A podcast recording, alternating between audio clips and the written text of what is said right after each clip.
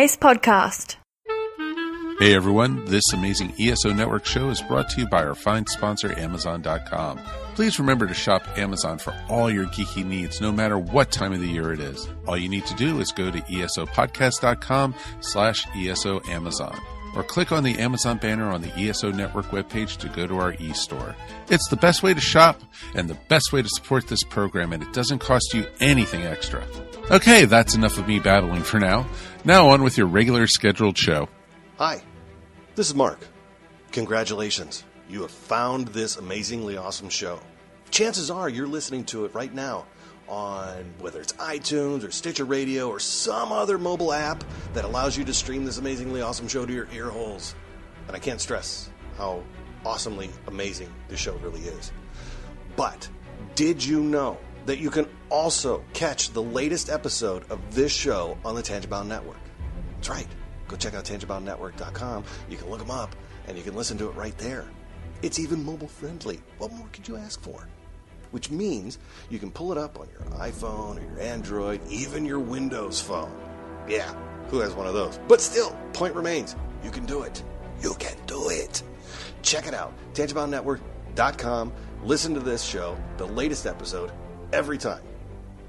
Check it out. I'm Chris Farrell from the official GonnaGeek.com podcast, a proud member of the Gonna Geek Network, just like the show you're listening to now. The opinions expressed are those of each individual. Check out all the other geeky podcasts over at GonnaGeekNetwork.com and get ready because geekiness begins in three, two, one.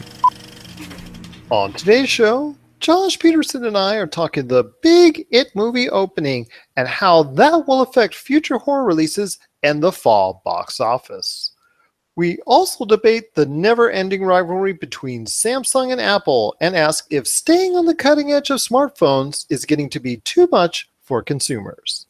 Plus, Rob McCallum stops by for more pop talk and asks about the future of Roku and streaming entertainment, comedy on Netflix being watered down, old TV shows becoming new again, plus, do we really need a Major League 3?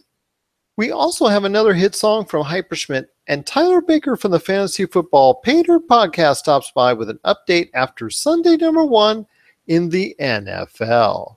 It's a comic laugh track full of great podcasting chatter we have for you today as we once again delve into the pop culture cosmos.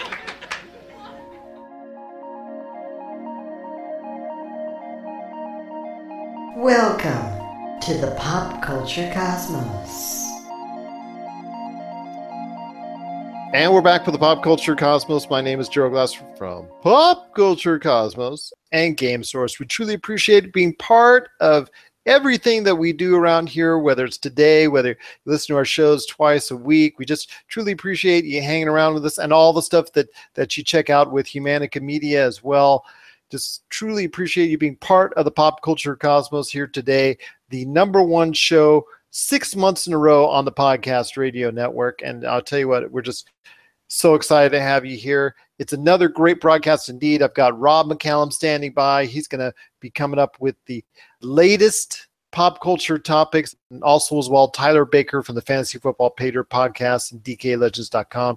He's going to give us an update on week one in the NFL. I'm here back once again with my good friend, the man, the myth, the legend. He is the golden throated king of Humanican Media is Josh Peterson trying to gut it out today. You know, I'm not going to ask how you doing, my friend, because unfortunately, I know all too well how you're feeling. I sound like um, what's that lady from Monsters Inc. where she's like, "Always watching Wazowski." indeed, indeed. Uh, I'm just appreciate you getting this one out for the team, and I'll tell you what. You just go ahead uh, and just nod at me uh, while I tell everybody on the show. This week on Humanican Media, we've got a Super BS Games cast. All right, also coming out as well, a Topicocalypse. Also, as well, possibly a What About This? Kind of, yes, yes. Inside Sports He's nodding yes again. So we've got Inside Sports. What about this? Super BS Games Cast, and also as well Topicocalypse. Is there a possibility even a Guardians of the Geek? Next week. Okay, next week. Okay, well, four out of five and bad plus Attack of the Humanitarians Tuesday nights, 7 p.m. Eastern, 4 p.m. Pacific. Check that out on the Podcast Radio Network. Everything else is available on all Humanica Media outlets. You check it out right away. He's got a lot of great stuff going on, and it's no wonder that his voice is going bad because of all the great stuff that he's doing. Check it out today on Humanica Media, and also our good friend Charles Smith and Chris Laderi at Inside Sports. Well, like I said, it's going to be another great program indeed, but we have got to get into the big news this weekend outside of the tragic events of the hurricanes, and all of our thoughts are with those in Florida as they are with, with those in Texas suffering from those those awful hurricanes. We do truly wish everyone out there the best.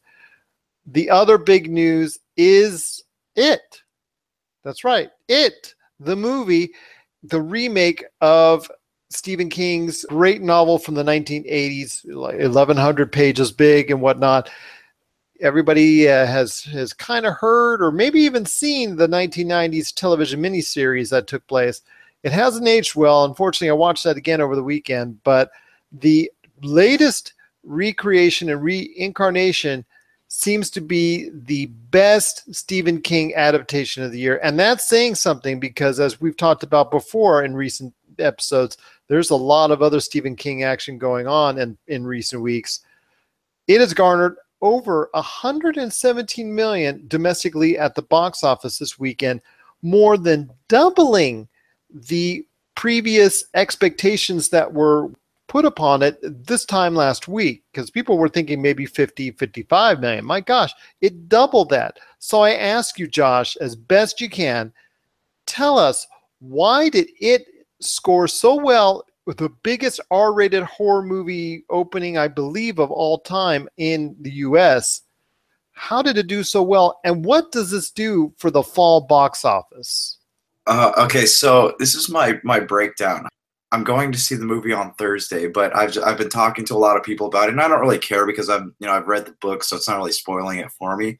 So I've been asking them about it, and it to me it seems like this is more of a a hybrid between a a horror movie and a like a really good drama piece. So like I'm I'm hearing that the storytelling is fantastic. So I think that it's not what people think it is. It's not your average uh, just go to the movies for the sake of being scared. It's also telling this elaborate tale of uh, of growing up and uh, you know friendship and reaching out to kids who are being bullied. Like it's a it's a very unique piece, and I think that that's what's what's drawing crowds into it because people are are usually people who see horror movies like, oh yeah, that was scary or it wasn't scary, but I've never had an instance where people are say that was scary, but the movie was also really good. So like I've I've never experienced that before. So I think that you know it's just it's something new, and I'm i audiences are excited. And it's it's fresh, even though it's based on you know the the book and they have the 1980s version, but this is like it's reaching out to a new generation. It's not something that's been rehashed over and over again,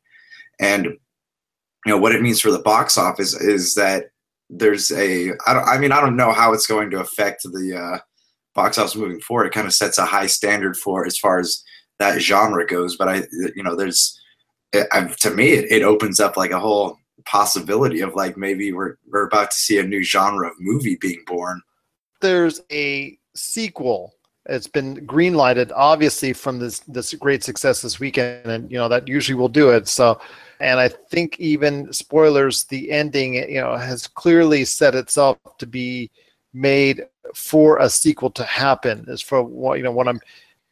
So it, I don't know how much of the story because you you saw the 1980s version, right? So it in the book, the first half shows about the kids encountering this monster, and the second half shows them coming back as adults and because uh, they made this promise saying, "Hey, if this thing ever starts attacking again, we're going to come back and we're going to take care of it. So uh, this movie shows the um, only the kid side, correct? The kid side, yeah, and then the next movie is going to show the adult side. So it's it's a very like really interesting, uh, very unique take on a a something like this. So even like the book kind of jumps back and forth, but I you know it's it, it, from what I understand, it's pretty spot on with the book, and it's it'll be interesting to see uh, you know, once this movie kind of settles in people's minds when it comes when they come back with the sequel, they'll kind of, uh, I guess, in a way, feel like they've grown up with these characters a little bit. That makes total sense, and I'll tell you why. Because the original miniseries that was shown on ABC, that is four and a half hours long. Again, I peeked in and out of uh, watching it again on Spike, and they were showing it nonstop. And it looks like the way they're framing it, it works out beautifully. It, it definitely was for some very great thinking and foresight to see that this again was going to hit on this level. Uh, I don't think even anybody thought it was going to hit on this level, but at least become a hit in its own right. And it definitely has done that. It's done wonders for the horror genre again because we've, as we've seen time and time again, when the box office is down, leave it to a horror movie to scare up audiences and and maybe hopefully this will kickstart things in the future because we've got American Assassin, Mother, we've got uh, also as well the Tom Cruise um, smuggling drug smuggling movie coming up, American Made, and then also as well you've got.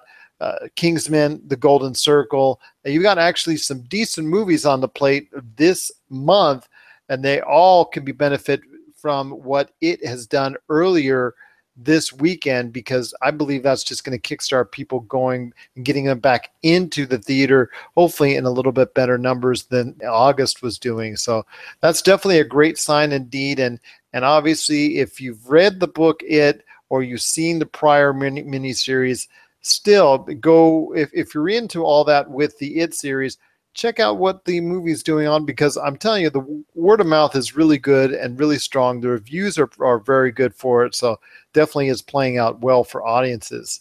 Any last thought on, on why it has done so well with audiences this weekend? No, I mean, like I said, it's it's kind of created something new. It's a it's they've taken a genre because they know people like to be scared. It's a novelty feeling, and whether or not they enjoy the movie, they like being scared. So I think they've kind of opened a new door for a new type of movie. If you can scare people, but you can also tell tell a good tale, tell something that pulls you into it, makes you actually care about the characters, about whether or not they live or die. That is that is very that is unique. Like that is that is difficult, and that's a sign of a great uh, of a great tale. And so maybe going forward, we might see more of these, and that would be that would be very cool. What are your thoughts on it and its success this weekend? Is this something of a fluke for the box office, or do you really think it the, the It movie can sustain itself? And are you excited to see a sequel in the future from the It movie franchise? Tell us your thoughts, popculturecosmos at yahoo.com. Also, as well, Pop Culture Cosmos, Humanican Media, and Game Source on Facebook and Twitter as well.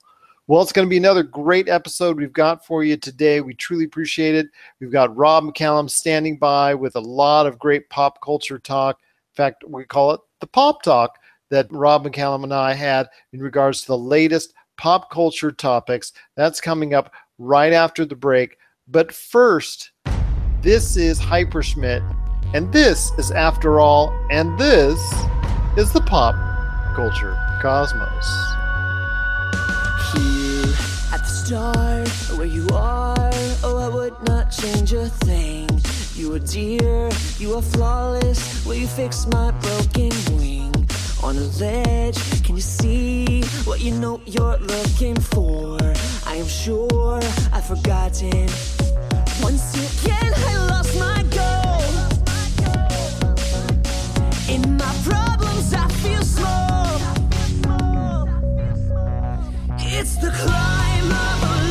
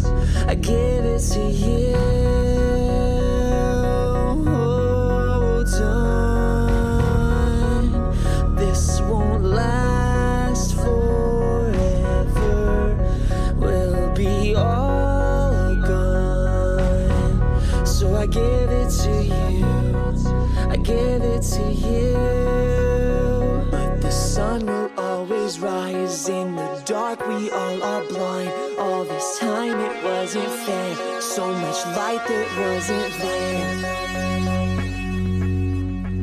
It's the climb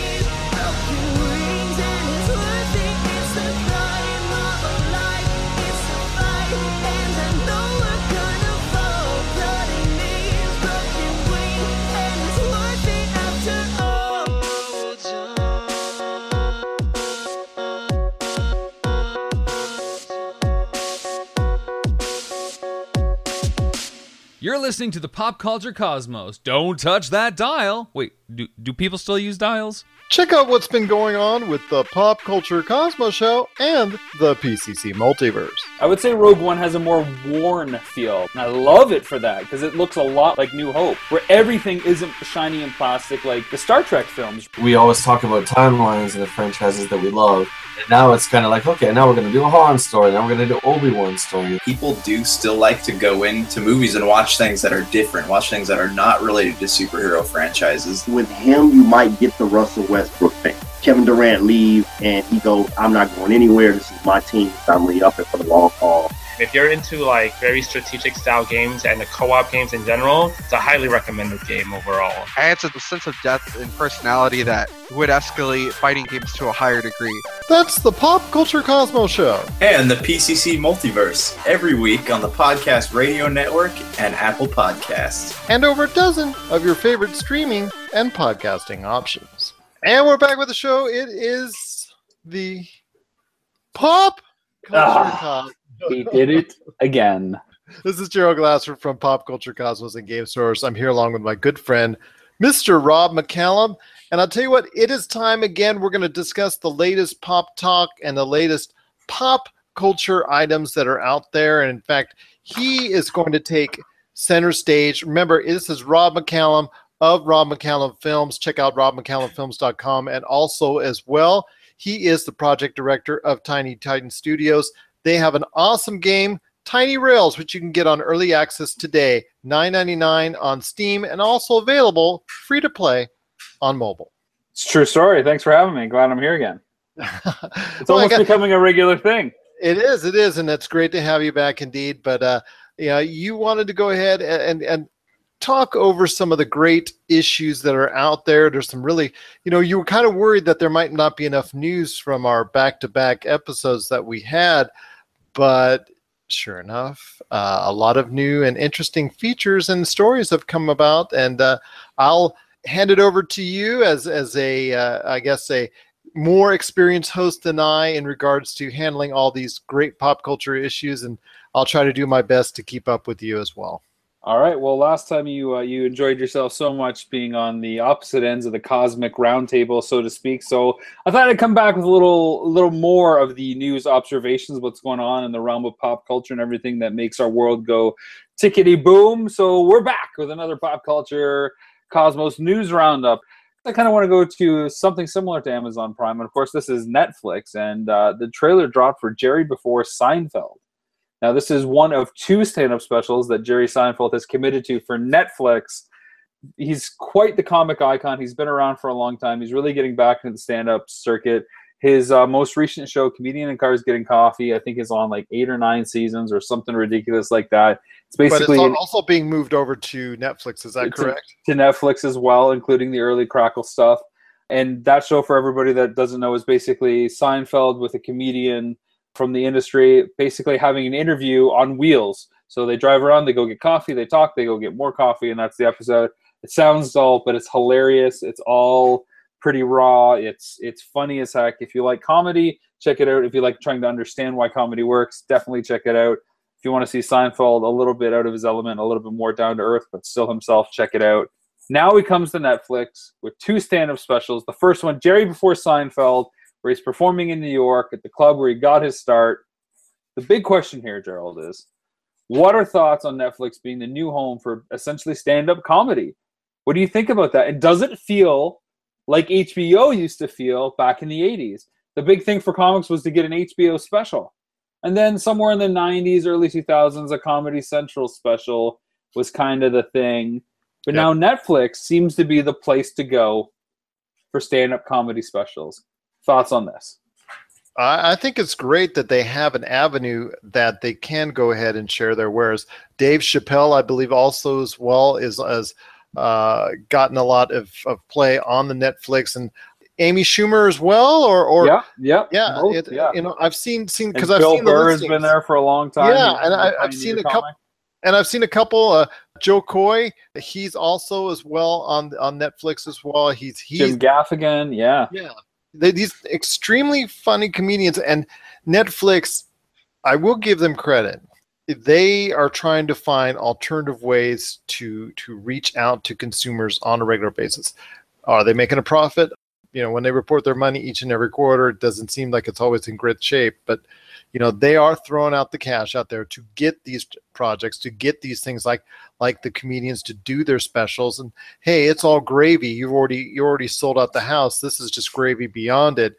HBO used to do these type of things. You're right with Eddie Murphy and, and so on, and then also as well Comedy Central. But with Netflix, like HBO in the past, you're able to go as raw, as NSFW, as uncensored as you want because you're on on Netflix, and that that also appeals to the comedians as well. So it's definitely a great idea by Netflix to do this and to make it a home for uh, basically a hotbed of both up and coming and traditional comedians to perform on that venture. And with Netflix, you know, we've we've talked about in past weeks on the Pop Culture Cosmos show and the PCC Multiverse how Disney leaving them eventually is going to affect the Netflix viewing experience and it seems like this is one way that they're going to recoup that.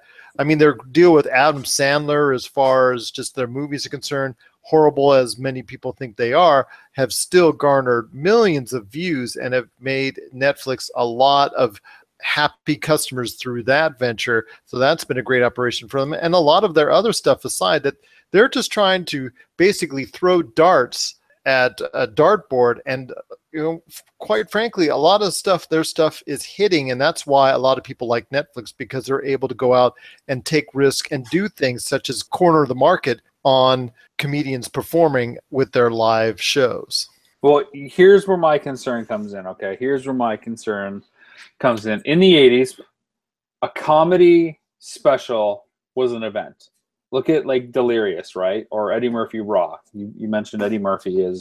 Th- those are two of the best of all time Uh, yeah, I- those were like films, right? Like, Yes. Like Landis like directed like the intro for one of them, or even look at like Richard Pryor stuff or George Carlin stuff, or even Jim Carrey stand up special he did for HBO. Like these are like monumental pieces in stand up comedy kind of performances. And now I feel like we're getting a ton of Netflix stuff, so it doesn't make it as an event. So you have to really push the name for it to kind of catch a headline. And here's the stat that I want you to remember, okay? And I heard this stat when Bill Burr released his special last January. He said, the special comes out, but don't worry, if you like stand up comedy, you never have to leave Netflix because every week on Netflix for the rest of the year, a new comedy special comes out. Is it still special? It's well, it does dilute it a little bit. It sounded more like a comedian of the month type deal, but now it's like you said, it's even further that it's a comedian of the week that they're highlighting for the for the comedians out there. And and I did get to interact with them back in the early 2000s when I was working with individuals here in Vegas as far as comedy shows and whatnot. And you get to you get to interact with these guys and gals, and and you understand that they don't have always the greatest life. They're in uh, for many of them that are struggling and go, trying to do the, anything they can to go on the way up, they're in lousy hotel room after lousy hotel room, and their life is on the road, and they don't always have the best of accommodations and best of lifestyles as many would think. So when they do hit it big, they want to go ahead and monetize it their fame and fortune any way they can because it sometimes in some cases it takes a long time to get to that stature so i can understand from a, a comedian point of view that it is definitely great that netflix is highlighting week after week after week. But i can understand as a fan or as a viewer that okay it's just another comedy special it's just another comedy special. But then again comedians have their own different styles. Each comedian has their own different style the ones that are successful and the ones that are you know they usually cater to a different segment of the audience. So if you're looking for a different type of comedy each and every time netflix will have at least a lot of choices to choose from but i can understand what you're talking about and where you're coming from when you're talking about the waters getting diluted when it comes to comedy on netflix Yeah, I mean, I just think that if they're going to do that, they should probably market it as comedian of the week, really. And then you can make an event out of it, just like HBO made an event out of Sunday nights, right? Every Friday night, here's your new stand up comedy special. You know, sit down with your lady or your buddies or whatever, have a few drinks, watch the special on Netflix, sit there and laugh out loud before you decide to go to the clubs or go to the bars or while you're playing some tabletop or some video games, you know, kitchen party, throw it on, have some fun. Next week it's going to be this. I'll come over, let's see if it's good. Instead, it's they're just kind of marketing the individual artist instead. And now for people to care, the name has to get bigger and bigger. So I think they're almost painting a trap for themselves with their kind of overzealous acquisitions. it, you got to look at it from both sides, uh, you know, and I'm trying to, but I definitely, as a viewer, I can understand it becoming saturated and and a lot of viewers becoming apathetic and maybe missing good comedy with the influx of of you know so many different performances.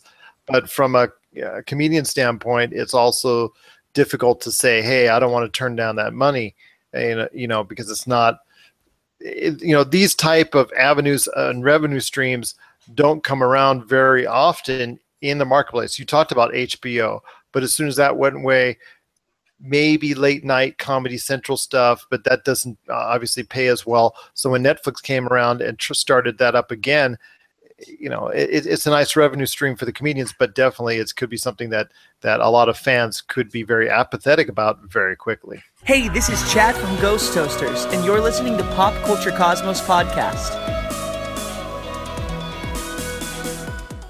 Hi, this is Siri. I would never, never ever listen to the Earth Station 1 podcast. Who the heck says howdy anyway? Why don't you listen to Chris Hardwick instead? I can get you his information. The Nerdist is everywhere anyway, haha. That was a joke. The Earth Station 1 podcast. It's time to let your inner geek out to play. You can find them at www.earthstation1.com or up on iTunes, Stitcher Radio, or wherever fine podcasts are found. Peace, and we're done. Roku is a set top box that a lot of people have to stream their contents. It's very similar to uh, Apple TV or Android boxes or Google Chrome when you're Chromecasting from your computer. Uh, it was made most famous and probably got on the map because it uh, was one of the first to carry Netflix as a separate app before Netflix got started embedded in PS3s and Xbox 360s and TVs themselves. Roku is now in the news because they're going to be seeking a $100 million public offering. My question to you, Gerald, is what is the future of these digital streaming box subscription channels, cable, and home internet? First of all, I should say that Roku, I believe, according to the article I read, lost 44 million last year and their private capital. Now they're asking for 100 million in a public offering.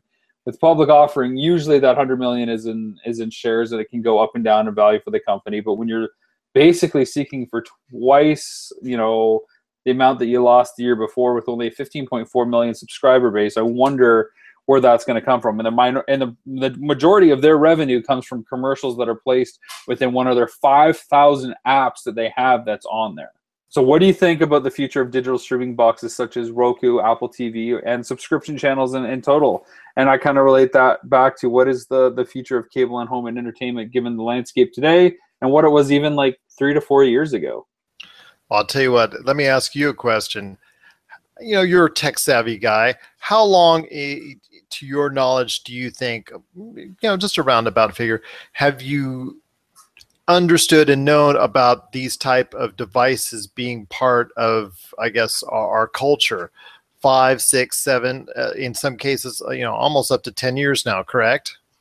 I would say that I probably Netflix was on my map in 2006 and 7 as a disc like direct mailer. But I, I didn't look at it as a streaming option until about 2009 or 2010.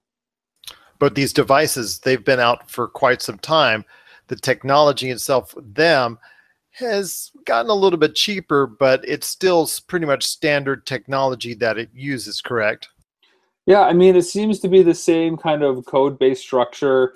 Um, there's, uh, like I said, like I said, essentially Android boxes that are running in Android OS or in there or Windows OS.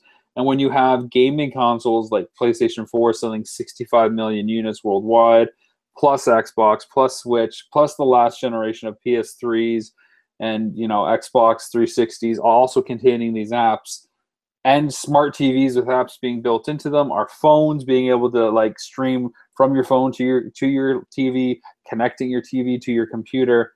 It seems like there's no shortage of ways to watch stuff on the big screen than than ever before. So I don't feel like the future is is where these boxes are, and I don't know that I would be backing a hundred million dollar offering on something like Roku unless there was something of a game changer with that. And hey, I'm a really big Apple fan. I have the whole Apple ecosystem from iMacs to uh, well, an older iPad. I have an iPhone, and you know, I was forever, forever holding off on Apple TV. And the thing that sold me was standalone HBO. You know, for 15 bucks a month, I didn't need a cable package, and I could get HBO, and then still, you know, get some of their free services as well, and piggyback off my iTunes account, which what I had ordered there, plus some of the games. But really, HBO pushed me to that. and as we say this my wife is actually streaming game of thrones right now off the xbox one so that's what i was trying to infer to when i was asking you those questions is because the technology itself that these sticks provide is becoming quickly outdated and there's so many more devices out there that can do the same thing that's more multifunctional that is more palatable to a large audience that something like Roku is going to become a thing of the past very quickly. I mean, you and I, when we have gone to CES before, and I remember the year that Android gaming consoles was all the rage. And it was just like uh, so amazing. There was like 20 to 30 different kinds of models of Android gaming consoles that were out there, and everybody was going, uh, ooh. And then a year later, they were all but gone because the trends in technology change so quickly and, and that if you have something that people see as outdated they will just drop it like a bad habit roku is something that you know it's not the leader in the in the industry and it's just another name that's out there so i would not invest in that that type of companies unless they have something down the road that they're going to introduce that's going to be a whole lot better than what they have and that's going to be a whole lot better than what's out there today I agree. I just don't see a game breaker in terms of what this is supposed to do that that doesn't already happen out there. I don't know where the money comes from. I don't know where it consolidates. I think in terms of subscription apps and, and the future of cable and home entertainment, everybody is breaking off for their own different digital service. We have Netflix already. We have Amazon. Disney's doing their own thing. CBS is doing their own thing. DC Direct is doing their own thing. Warner Brothers is going to have their own thing, which they kind of do already with HBO as a subsidiary. The next thing is going to come along where basically bundles all these things together, which Apple TV kind of does already. They have a TV feature that when you're watching it, it kind of picks like all the things that you've recently been watching from all the different apps and then kind of organizes it for you that way, which is essentially cable TV again.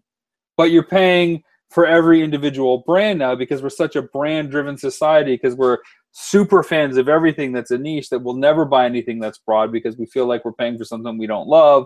So then we pony up for the stuff that we do love and we have to pay extra for it. So they got us coming and going. They really do. Obviously they should just have a nintendo quest channel to just 24-7 live stream nintendo quest channel and that should be it That would probably save a lot of problems and a lot of headache. Just saying. or, or a rob mccallum films marathon right there for you There you go. Well, you know, my good friend Patrick Scott Patterson just started his own Twitch channel, and he's on a goal to uh, have 24/7 streaming. So he's looking for 24 hours of content based on all the stuff that he that he's done. So soon, I think you will uh, you will see basically everything kind of come full circle from him there, so to speak, if that makes sense. You'll basically get to see two, four, seven PSP live, including a bunch of Nintendo Quest stuff. So There you go. There you go, indeed. So can't wait for it. Major League Three. There was a meetup at, at the actual Field of Dreams. I don't know if you caught this piece of news, Gerald. Did you see this? Uh, yes, I did. It's just so anything relating to Charlie Sheen is these, these days is quite hilarious. It uh, it was Charlie Sheen and uh, Tom Bergeron and Corbin Bernsen, I think it was. Is Tom it? Berenger. Tom Berenger, that's right, and Corbin uh, Corbin Bernsen. So they met up for an autograph session at the actual Field of Dreams field from the Kevin Costner movie, and uh, you know Charlie Sheen wants to have a, have Major League Three um, film come out and whatnot. What is sacred, Gerald? What is sacred and what isn't? Charlie Sheen's career's fall from grace with Two and a Half Men is epic proportions here, and he recently got a lot of flack for the you know what many deemed tasteless 9/11 film that he was part of, and there's just so many things he's not doing right in these days. Major League Three, I don't think will ever happen because Hollywood just doesn't consider him just to be a bankable star in any shape or form. I would see it as a losing proposition all the way. I know as a director, I don't think you would touch it as well, correct? I would take this on as a director. This is something where really, I, I don't- Really? I don't even know that I would need to see the script for Major League Three. I love Major League One so much that I would take this on, and I would be able to get excited about it a lot. The man Um, who would but- have apprehensions for Star Wars Episode Nine would take on Major League Three in a, in a heartbeat. Well, wow. I think the stakes are a bit lower for Major League Three. No offense, than Star Wars Episode Nine. So I feel a little bit co- uh, comfier there, if you know what I'm saying. but the paycheck would be nicer. Well, would it? I don't know. There's a lot of uh, greedy paws out there for the uh, the old corporate handouts there in Disney. I would say the paycheck would be nicer. I don't know, but the prestige of Major League Three. Come on now. That's a that's a VOD waiting to happen, my friend. Well, you know what? I'll take it. I'll take it. I'm comfortable with a VOD waiting to happen. Well, all I can say is this: uh, I interacted with Charlie Sheen many, many years ago, along with him and Oh, Nicolas I love Cage when they were when they were very young and they were very rambunctious, and they and their group that was with them, whatever you want to say, were were really just a rambunctious crew. And and I tell you what, it looks like throughout his entire life, things have not changed for Charlie Sheen. And even in his old age, he's still trying to do whatever he can to recapture some of that glory. So if that's what he wants to do, that's fine. I just don't see a studio putting much money behind it, or at least keeping it uh, on a minimum, unless somebody does like a what a Super Troopers two did and doing a Kickstarter campaign for it.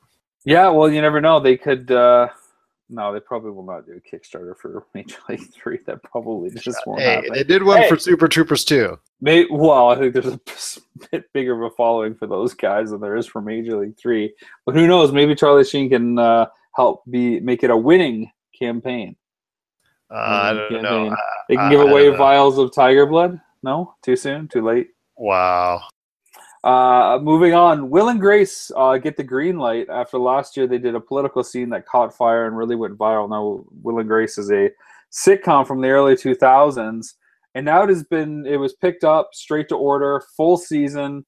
This is really uh, I don't want to say unprecedented because we've seen a lot of Because you see Roseanne doing the same thing. Roseanne is doing the same thing, of course, and we've seen other comedies get spin-offs and find other lives on other network, like the Mindy Project and Community, getting basically ordered on on uh, Yahoo and um, Hulu, getting different orders. So like sitcoms stay alive. I mean, look at Family Guy, that went away for a while, and then that came back. What other sitcom should come back? And like, what made Will and Grace is like the most unlikely like uphill battle that to me that seems like a really strange choice for that and yet it worked Well, I'll tell you what. I think of these revivals because you you and I both remember that yes, Community did come to Yahoo, but it died very quickly and it did not get the response that Yahoo liked.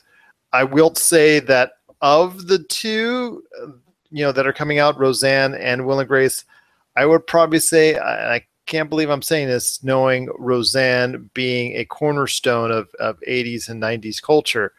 I'm going to say Will and Grace is more modern feeling. Maybe millennials will adapt to it more, and maybe they'll keep the ratings at a point where it will be palpable for for NBC. I don't see Roseanne staying on on there long, even with John Goodman coming back somehow being resurrected from the dead. Um, I just I just I feel thought that he was. I thought he was off. No. no, I think he's being resurrected from the dead. I, I- even though his character was killed off in the original series, I heard he is coming back for that. Uh, I don't know. I I would Will and Grace. I mean, if they're able to, well, see, the thing is that what brought them to light in as the the political stance that they took during those promos that they did. So uh, they can. I, I don't know if they are or. W- let me ask you this: Would you keep that type of political stance that they took in those promos into a show that's meant for a wider range and a wider audience? I think they're going to be hinting at it probably throughout the course in some sort of uh, overarching um, season story. I think they really will because I think that's what got them the green light. And it probably won't be as on the nose as it is there, but I really think that it's gonna that it's gonna come to fruition in, in that style. I think they'd be silly not to. I think Roseanne's gonna connect better than than you realize. I think there's a lot of stuff to parallel with where we are now with uh, Republicans in power, like there were like we were in the '80s, and that kind of blindheartedness push towards commercialism that we had back then is echoed again now. So I think you're going to get the blue collar kind of response that we had from Roseanne back then, which is you know also hails from you know Cosby Show creators, right? Which was the complete opposite of Roseanne. Roseanne actually had a series before in the works, and then the Cosby Show got picked up and greenlit first, and that nobody would watch an affluent you know African American family, and they pitched it and they sold it, and then then they said, well, let's do the complete opposite, and that worked. Let's see if that works, and that's where the Roseanne pitch came back and, and got them greenlit. So I think we're gonna, I think you're gonna find that Roseanne is actually a bigger hit than than you expect. And there's what three or four generations of people that don't know Roseanne Barr, or I guess it's just Roseanne now. And then you're gonna find people that still remember her that have kids now that can relate. So you'll have that generational thing again. Well, I'm going to be talking to the TVRatingsGuide.com people next week, and they can give me a, maybe a little closer look at what they're projecting the ratings out for both shows to be. But I'm fearing one thing more than either of those two shows hitting or not hitting with the general audience, and that if they do hit either one of those shows or both, we're going to see an influx of a lot more shows from those eras being brought back to television, whether we like it or not. anything is always up for grabs. If a money investment firm from the UK can make He-Man and Skeletor relevant again by parodying Dirty Dancing from the 80s, then I think anything is possible. Well, NBC has also already said that they've they're thinking about revivals for Office and Thirty Rock. So That I did hear too. I don't know that Tina Fey is super interested in, in a return. And I don't know who they would get to do the office if they would just center on a different office with different cast of characters, if that would be enough. I literally just finished watching uh, The Office for a second run through for me. I can see why it got old fast. I don't know that they have the writing talent that they, they would need to do it. Mindy Kaling is one of the greater writers on the show, same with BJ Novak. They've both got other important things going on. The Mindy project was far underrated. It should have got more attention. I'm glad she's back this season as well with something else. Like I said, I'm I'm afraid that uh, what's old will become new again in in mass, and as we've seen it with movies, I think that's going to probably take place if those two become a big hit. You're going to see a lot of those revivals being pushed on us, and you know, sprinkled in is okay, but when you push a mass influx on us, that's going to be where a lot of people are going to re- revolt with uh, turning off their their remotes. And I, I just, if those two shows do hit, I think you're going to see definitely a lot more of that coming on its way. This is again Rob McCallum from Rob McCallum Films and Tiny Tiny Studios. It's been a great pleasure having you host this segment of the Pop News Roundup. It was truly appreciate always you being a part of the pop culture cosmos.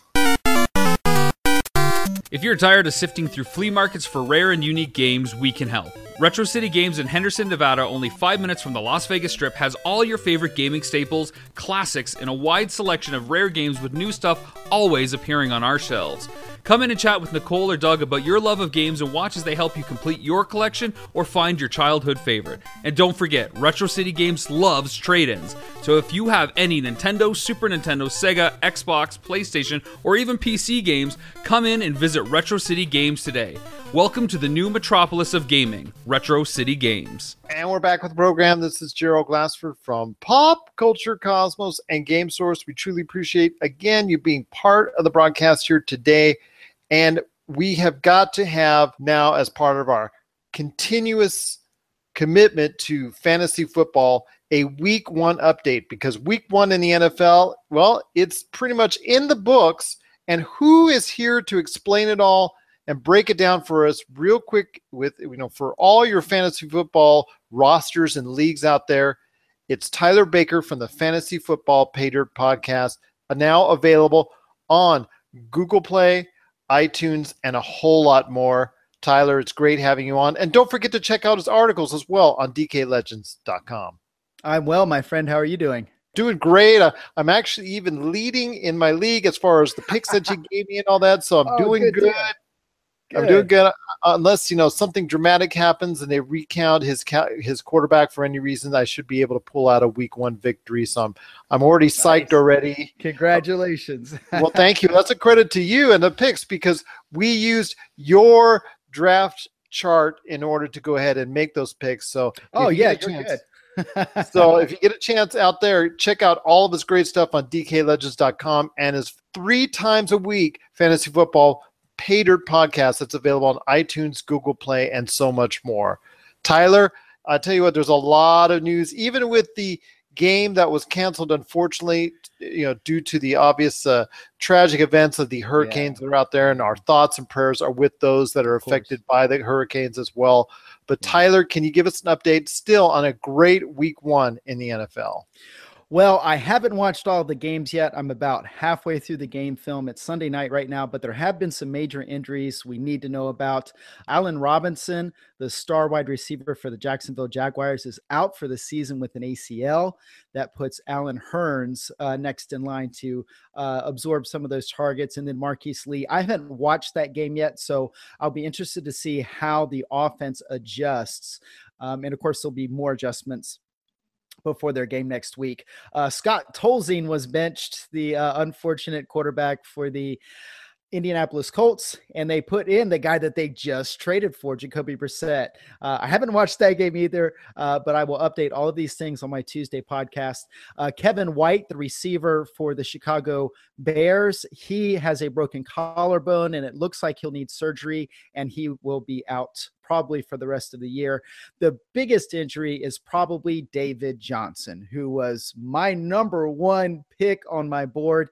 Uh, he has a wrist injury. There have been quite a few reports. The most recent one that I've seen has states that someone close to the situation says it might not be as bad as they thought. There's too much inflammation right now on the wrist for them to get a good MRI. So they're going to have to wait until tomorrow to look at it and take a take a really good look at it and decide whether he can play or not. If he can't play, it could be anywhere from a couple weeks, maybe a couple months at the very worst.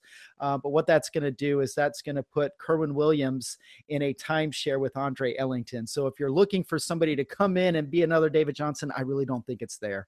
Um, so well, well, that's a shame as well. But there was actually, I wanted to ask you one thing before you keep on going with the update. There were a lot of quick hooks in the NFL when it came to cornerbacks. And week one, and even sometimes in the first half, I probably noticed in a couple of games where the hook just came right away. Correct? Yes, yeah. Um, like I said, I've only watched uh, five games so far, so I really don't want to get into what happened because I haven't seen it yet. And sometimes when I read something and then I watch the game, they they just don't add up. So I'm going to go through and watch the games, and I will update everything on my Tuesday podcast. But I know some of you guys want to know some of the quick pickups that you'll want to make for this week. And there are a couple guys that really stood out. A couple of them you and I talked about on on on, on your last show. Uh, Cooper Kupp had an outstanding day. It looks like he's actually a part of the offense and not just a rookie that they want to bring in on certain packages. Uh, Chris Carson, we also talked about the running back for the Seattle Seahawks. He looks like the only running back that's actually doing anything. Eddie Lacy came in and had five carries for three yards. Chris Carson came in and had six carries for 39 yards and caught a pass for 10 yards. Now, uh, there were a lot of red flags that I saw in that Seahawks offense. That offensive line is absolutely terrible. If you own Russell Wilson, you might want to, after next week's game against the 49ers, you might want to try to trade him because that offensive line, I think, is bad enough that it could very well get him hurt. Uh, also, Corey Davis, the uh, first round draft pick from the Tennessee Titans. Now, he didn't play during the preseason because he had, I believe it was a bad hamstring injury. And they said that they were going to bring him in and, and give and have a couple packages for him. He got 10 targets. He led the team in targets. So I haven't watched that game yet, but when I see 10 targets from a guy that didn't even play in the preseason, that is something that is should be on everyone's radar. And also uh, the third down scat back, Tarik Cohen from the Chicago Bears. Uh, he had 12 targets for eight catches, 47 yards, and a touchdown, five rushes for 66 yards. They call him the human joystick. Uh, I saw him in preseason. He's really shifty. He's really fun to watch. Now, I haven't seen that game yet either, so I don't know if it was just a matter of game script against the Falcons that caused them to kind of spread things out and get him more involved. So I'm going to watch that game and I'll let you know about all of this stuff on Tuesday's podcast. But those are some names that if you don't get a chance to listen to my podcast before Tuesday, those are some guys that are going to be on your waiver wire that you will want to pick up.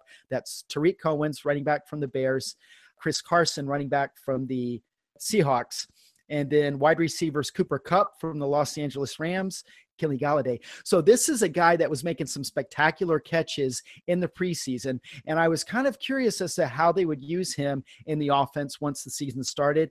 He caught two touchdowns today the guy is is just stretching out for balls. He's high pointing like nobody else. He's six four and has a long frame, and they have him in as part of the offense. He's not a a substitute guy. Now they ran a lot of wide re- like five wide receiver sets and empty backfield sets, but even when they had three wide receivers on the field, Kenny Golladay was one of those guys. So if Kenny Golladay, wide receiver for the Lions, is on your waiver wire, you will want to get him. And there's also uh, Corey Davis. So there's five guys right there that if you get a chance to get them on your team from the waiver wire this week, you'll be in really good shape. Well, that's some great news and great updates indeed. Once again, it is Tyler Baker from the Fantasy Football Pay Dirt podcast and DKLegends.com. You can get his great podcast every Tuesday, Thursday, and Saturday available on iTunes, aka Apple Podcasts, Google Play, and so much more. Just look for the Fantasy Football Pay Dirt podcast and also join his Facebook group where he puts out regular injury and also positional updates in the NFL regularly throughout the week. Tyler, as always, we truly appreciate it, and we'll hope to be seeing you this Friday. Well, well actually, hoping to be hearing from you this Friday on the PCC Multiverse. Looking forward to it. Thank you so much. No problem. Thank you, and we'll talk to you soon. Okay. This is Travis from Ghost Coasters, and you're listening to the Pop Culture Cosmos podcast. 2017 is a pinnacle year for Rob McCallum films. Coming off the heels of the internationally acclaimed and award winning documentary Missing Mom, we're in the final stages to release Kittie Origins and Evolutions. Check out this heavy metal biopic that explores the ups and downs of rock and roll for the women and Kittie who blazed a trail in the music industry in the face of unthinkable adversity. Kittie Origins and Evolutions releases this year from Rob McCallum Films. 2017 is the year to set your future on fire. And we're back with Pop Culture Cosmos. My name is Gerald Glassford from Pop Culture Cosmos and Game Source. We truly appreciate you being part of the broadcast as we close out the show today. We want to thank again Rob McCallum and Tyler Baker for stopping by and and Hyper Schmidt for being able to play another one of their great songs indeed. And if you can't catch our shows, either the Pop Culture Cosmos show or the PCC Multiverse on Monday and Friday on the Podcast Radio Network, that's no problem because they're always available on iTunes, aka Apple Podcasts, TuneIn, Ace Podcast Network, Overcast, Player.fm, Google Play, Stitcher Radio, Podcast.com, Mixcloud, the ESO Network, the Tangibound Network, the Gunna Geek Network as well, Cast Crunch, Social Podcasts, and popculturecosmos.wordpress.com. And we've started uploading to the Game Source YouTube channel as well. And speaking of uploading episodes, you want to make sure you check out all the Humanica Media stuff. Check that out, available on YouTube, Podbean, iTunes, aka Apple Podcasts, and podcast.com as well. Well, Josh, before we head out, I gotta ask, as I know you're seeing in the news as well in regards to the latest consumer technology, everyone's gotta have one of these babies, gotta have a smartphone these days. They're all the rage for years now that the technology is becoming more and more advanced. The capabilities of these things just really seems to go through the roof, but the prices seem to be also going through the roof as well. So I ask you, with the iPhone 8, rumored to be called the iPhone X, that'll soon be out, plus also as well the Samsung Galaxy Note 8, also coming out this week, both bordering on a thousand dollars a piece. That's right, a thousand dollar a pop from one of those babies. Even with all the capabilities and the advancements that they have and all the great things that they can do, is it truly worth it to have something so expensive to be your your go-to piece of smartphone technology? I feel like there's got to be a cap for this eventually because think about it. I, so my my computer here, this is a 27 inch iMac with you know with a with a terabyte, and it cost me eighteen hundred dollars. So I'm basically essentially paying, you know, for a phone, I'm paying over half of that. So why like where where does it stop? What what can this do better than this? And I, I get like iPhones for older people is good because they can't get into trouble with it. They can't like do those things where they get onto websites or something, their phone gets like malware and like, how do I make this go away? Like iPhones are good because they're simple. Like my mom's been having problems with that and she's calling me all the time. For that purpose, it's it it is what it is. But like this, like what why why what why would you want to pay that much money for something like that like it doesn't it doesn't make any sense to me because you can't edit videos on i mean you, you sort of can but you can't use like you know you can't use adobe programs on your phone. You can't there's just so, so many uh, even like their their mobile games are limited in what they can do. So i i don't i know they're big on like their camera but if i want to spend that kind of money i would just go out and buy a dslr so you know I, i'm curious to hear what you have to say on this.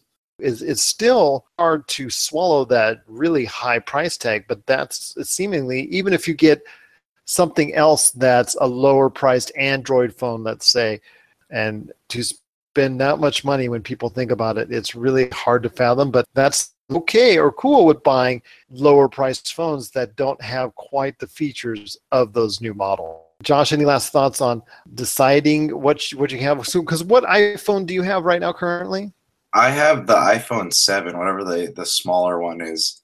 Does it suit your needs? Yeah, it, it does what I need it to. I, I'm not a big, like, I'm not one of those people who will go out in public and when I feel insecure about something, I'll start, like, texting just because I don't want to talk to people. I stare at screens all day, so, like, the, the less time I can spend looking at another screen, the more comfortable I feel. But yeah, it does. Oh, I'm sorry, I wasn't listening. I was busy yeah, texting. So yeah, yeah, don't be like that lady in New York who walked into that uh what was that manhole and she flipped over. You see that video? I hear you. It's like Pokemon Go, the beginning all over again. No, it, it does what I need it to, and I can play. You know, I can play some Final Fantasy on it every now and then, but it's just a phone, man. And like I, I if it if it were over a thousand dollars, I probably wouldn't pay for it. But I I would hope that we're gonna reach a point where people are, are wondering why they're paying so much money for this stuff. But who knows, dude? People go crazy. It's like Disney. People go if Disney made a cell phone, people would you know pay out their backsides for it. But it's the same thing with Apple. They got like this cult. So who really knows, man? We could be paying four grand for a phone in in coming days. In which case, I think we'll all just go back to walkie talkies or whatever we was talking on before. Or two styrofoam cups and a string but we won't go there. You can walk outside. The, the there's gonna be a bunch of strings going across from each other. That'll be fun. That would be indeed. But I'll tell you what, a thousand dollars might be the magic marker point for everybody as far as hey, enough is enough, and the price shouldn't be going much higher. But I think it will, and I think it will be for at least some time to come until there, like you said, there is a consumer pushback of major proportions. What are your thoughts out there on the ever changing technology and most importantly, the ever changing price of these things? Whether you have an Android phone that's cracked like mine, or an iPhone that's cracked like his, or any other type of phone, even a Windows phone per se. How about them babies? Share us your thoughts. Share us your thoughts. Popculturecosmos at yahoo.com. Didn't think I'd go there. Hey, Next I you had know, a Windows phone before this iPhone. I was I was one of the few believers in the Windows phone. my condolences. I should have sent you a Motorola StarTAC. Share us your thoughts, popculturecosmos at yahoo.com. Also, as well, Pop Culture Cosmos, Game Source, and Humanica Media on Facebook and Twitter as well. And if you still have one of those Motorola StarTACs, you got to send us a picture of it. We'd love to share it on the Pop Culture Cosmos, indeed. So, for Josh Peterson, this is Gerald Glassford. It's another beautiful day right here in paradise, here in the pop culture cosmos. We thank you for listening. And here's hoping you have yourself a great day. This has been a broadcast of the ESO Network, your station for all things geek, classic, current, and beyond. Be part of the crew at ESONetwork.com. Tangent Bound Network. Let your voice be heard. TangentBoundNetwork.com. Thanks so much for downloading the Pop Culture Cosmos as a special treat. We're adding a bonus episode, which starts right now. So sit back and relax as you enjoy more awesome goodness from the Pop Culture Cosmos family, and stay tuned as more great podcasts are on the way. Thanks again for listening to us here at the Pop Culture Cosmos. Super. Super. BS.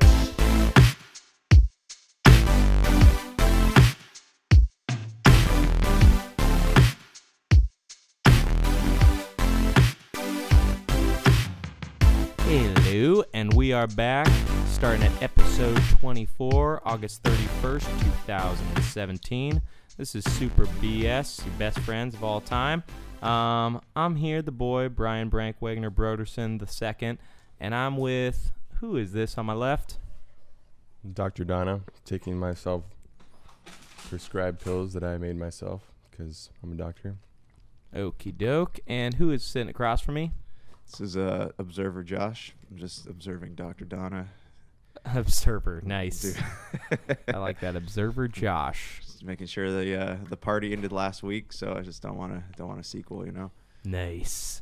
Um, yeah, so uh, let's just get to it, my dudes. Um, anything cool been happening before we've been playing? Anything? Any movies you guys been watching TV? N- No. You guys didn't watch Game of Thrones? Jeez. Oh yeah, I did watch Game of Okay, Thrones. Okay, we're not gonna talk about the ending because I know you love to spoil things, but uh, so uh, let's talk about that ending, huh? Yeah, oh Ned goodness. dies. Uh, yeah, Ned. That ending. Don't spoil it, okay, man? Yeah, no, Everybody's I, seen that. I watched the first season this week because my girlfriend's never seen it before. Oh, that's great. Fiance. How'd that go? Yeah, yeah. It's I.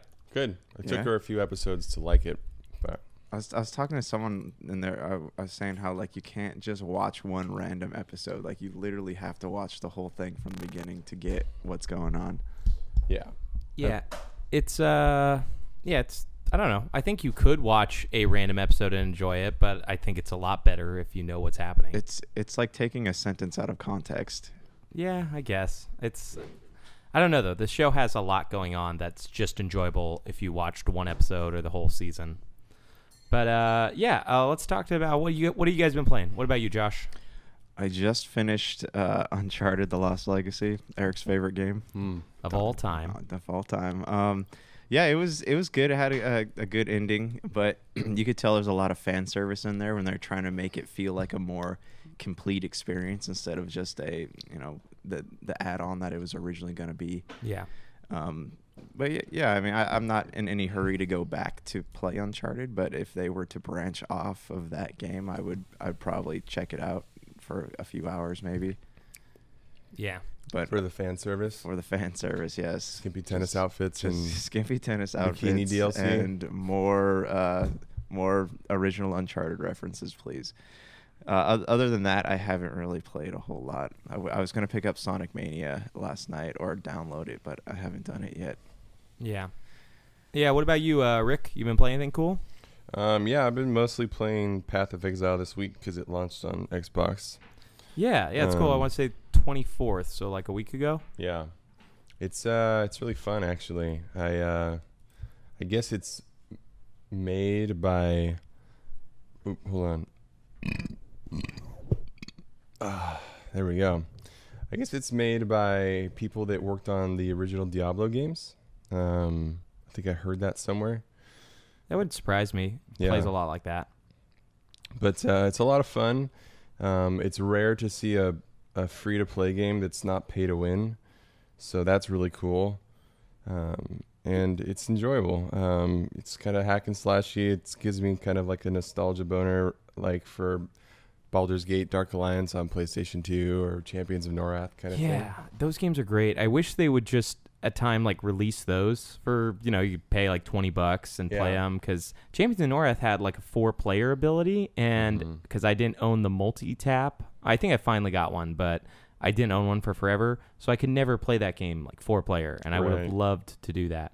No, that's probably one of my favorite things of Path of Exile is the six player co op. Yeah, six player online party is is pretty rad. Yeah, that's just not a lot of Um, games have that. Like four is the norm. Yeah, there's a lot of customization too. It's like it's an overwhelming skill tree, but it is kind of cool at the same time because it means that every class has a lot of options. There's class upgrades and there's your whole skill gem system, which is basically like materia from uh, Final Fantasy VII because you you basically hook um, gems to your weapons and armors, and then if there's slots that are connected, you can like hook support gems to them. So it's like I have an attack that does just like a double strike, but then I have like a bleed gem attached to it, so it makes enemies bleed, and that kind of stuff. So things like that are pretty cool, and the gems level up as well. Um, so it's like they get stronger over time as you get stronger. It's it's pretty fun. Um, I'm enjoying it quite a bit. Yeah, yeah, I played a little bit. I just have like a level eight character or something like that, but it's it's is, pretty cool. Is this game worth me trying?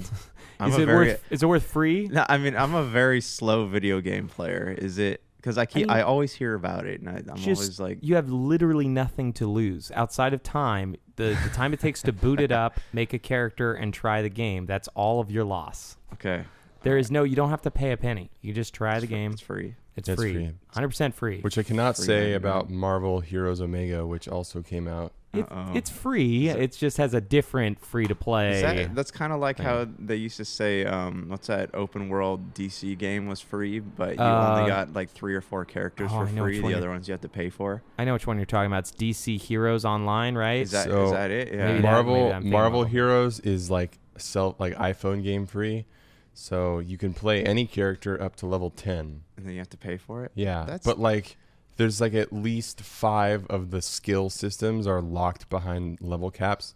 Like you can't equip certain certain item accessories until you reach level 25 or you can't unlock slots for your abilities until you reach level 15 there's like an infinity system that unlocks at level 60 a second skill system that it locks at level like 30 like there's a whole bunch of stuff that you cannot do Do they tell you this? Like when you're about to? Is there any like indication that this is something You- they do? You read the reviews. Yeah, No, that's Um, stupid. But the they give you there is also in line with an iPhone game. There's like an in-game currency that you can earn from playing the game, but it is very slow. Okay. And characters, you know, it's like they start you off generously with 225 of this resource, um, but characters, at least the cool ones, cost like 500. And then do they have like little DLC packs you can buy outside the game that give you more of this currency? Yeah, I think That there's is like so cheap. I think there's like sixty dollar packs of characters. You can also Jeez. you can also instead of buying this currency, you can just buy characters for ten bucks or so.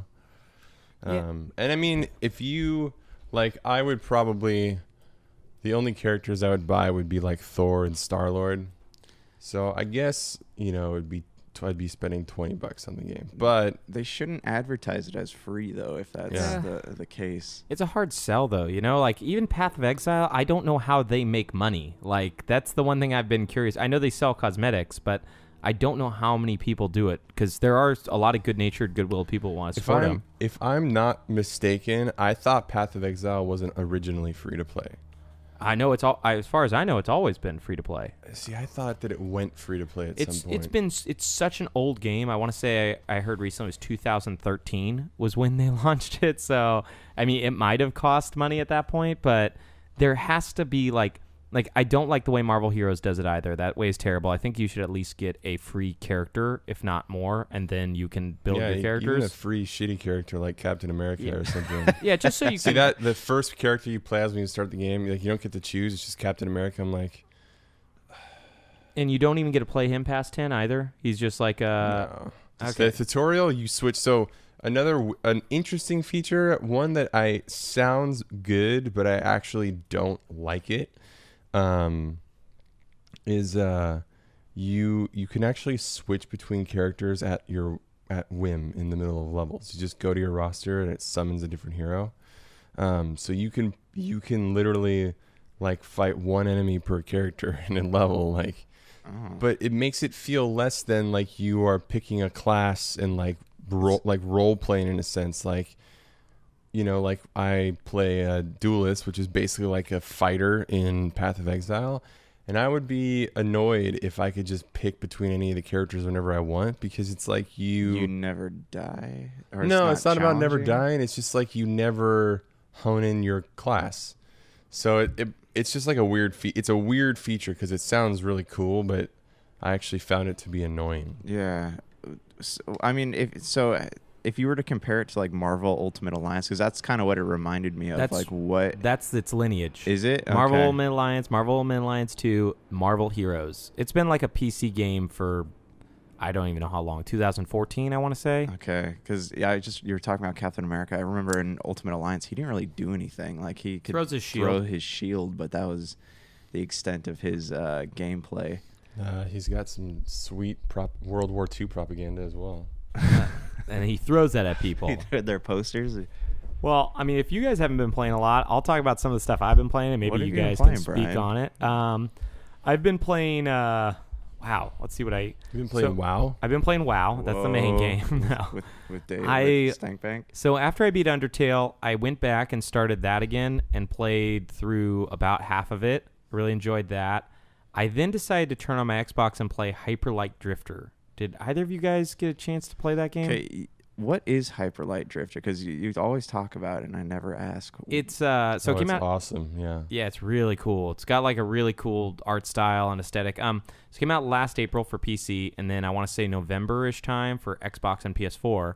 Uh, and I picked it up on PC and I played it just because it looks so cool. I just really want to play it. Plugged in a controller, it worked great.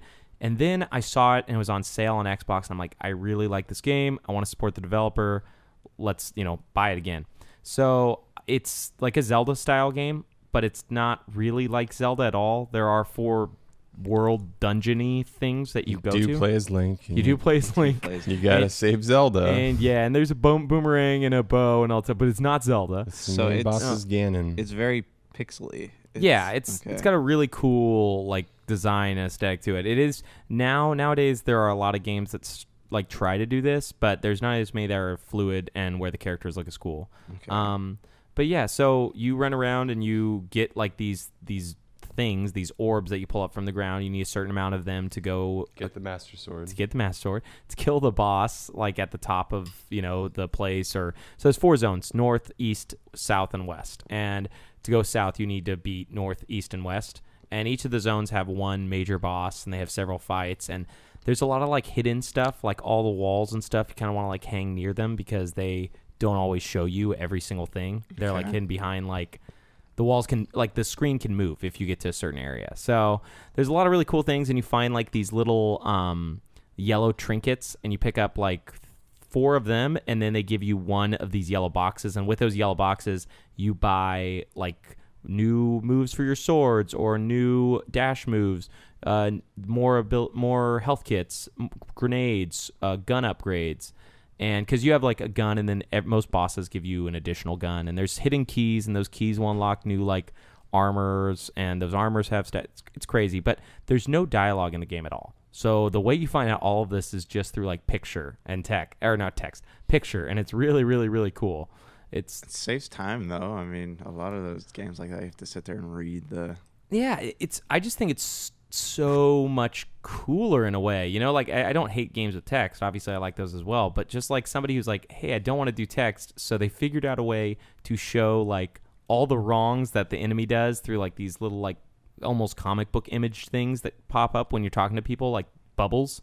And uh, when you're like looking to buy a move, it shows you what the move does, and that's how you like buy it, and it shows you the amount that you That's need. rad though. That's that's Yeah. different. Yeah, so I, I played that and I, I almost beat I decided just kind of go around to each of the three zones and not fight any of the bosses and just get moves and stuff. So I've been doing that and then I picked up Mario plus Rabbids for uh, Nintendo Switch. Okay.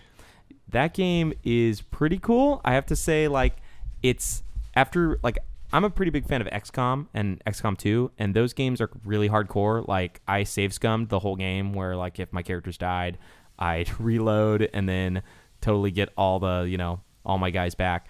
Uh, Mario is like XCOM for babies. It's it's a lot of fun, but it's not like very hard strategy. Like when you attack the guy in XCOM, there's percentages which are like 20 to 40, um, 60 heard- to 80. I heard that Mario gets a lot more challenging though as you get farther. Yeah, it is, and it is game challenging now. But they ch- they took out a lot of the RNG, which for some people's better and some worse. I I don't know how I feel about it yet. Um, like so, a good example would be an XCOM. Like you're looking at a guy, you might have, depending on your weapon, seventy to eighty five percent chance to ki- to hit him, right? And Mario, if he's not behind cover, it's hundred percent. If he's behind half cover, it's fifty percent. If he's behind full cover, it's zero percent. And it just works So like that How, how do you identify what's half cover, what's full cover? It sh- what's- it's really really easy identifiers. I mean, like it's either a big wall where you can't see him, like he's hidden behind it, Yeah. or it's a little wall where you can see him. But so it's there's stuff like that that's cool. It takes about three to four hours till you get to the skill tree, which was kind of a bummer. So I pretty much once you world one is pretty much a tutorial, and the game goes by worlds. So you do world one, level one, two, three, four, five, six, seven, eight, boss. So now I just got to world two, and I still only have four of the characters out of eight. So teams of three, it's pretty cool. Are you guys uh, looking into it? Yeah, I'm actually gonna. I'll get it at some point. It's on my list. Yeah, it, it's a beautiful game. I want to say it's it's definitely up there with the best looking um like Can you games on Switch. Can you tell me how these two worlds come together? Is there Assassin's Creed DLC? Is there? That's the only. Yeah, only if That there's is Assassin's Creed, Ubisoft. Yeah. Uh, Is how the there a wor- Mario Ezio costume? Just just spark notes it for me. There Give, me. needs- give me like a 10 second rundown. Well, I mean, how the, do these worlds merge The intro together? only a minute and a half. Okay. Like it's somebody on a computer making what looks like a VR game, and then this VR headset type thing merges with a rabbit. I don't exactly remember how the rabbit came there, but merges with a rabbit. Rabbits are everywhere. It's and, just a thing. That's true. And then the, I, I think if this is correct, the rabbit looks at a washing machine and shoots it with the laser eye thing. All the rabbits get sucked into a washing machine with like Mario posters, and they end up in the Mushroom Kingdom with a whole bunch of weird stuff. That makes so much sense. Yeah, it's uh, it's pretty much. Rabbits are like the minions of video games. They are exactly the minions of video games. Like there was a thing yesterday where I, uh, I like they're taking like there's uh Rabid Peach and their name just Rabid Peach, Rabid Luigi, Rabid Yoshi. Of course. Yeah, so I mean, and what else would Rabid? Peach is uh taking f- selfies and like the boss is like flying away and like dying and she's like taking all these selfies and then all of a sudden there's one selfie where the boss is like right next thumbs up and then it's like back flying away dying and it's it's it's funny. A lot of it's really really funny but it is minions. So you, you know some of the jokes are just dumb. It's funny because ra- I get that Rabbids is like a play on rabbits because they all look like demented rabbits. Rabid. But when you say Rabid Peach or Rabid Mario, it's like they have rabies. Just imagine her with like foam coming out of her Yeah. mouth. yeah i i don't know who decided like hey let's just skin all of the rabbits as different nintendo characters i think it would have actually been cooler if they came up with their own characters but it's funny so Is there a Rabid Geno and Mallow? that would be awesome.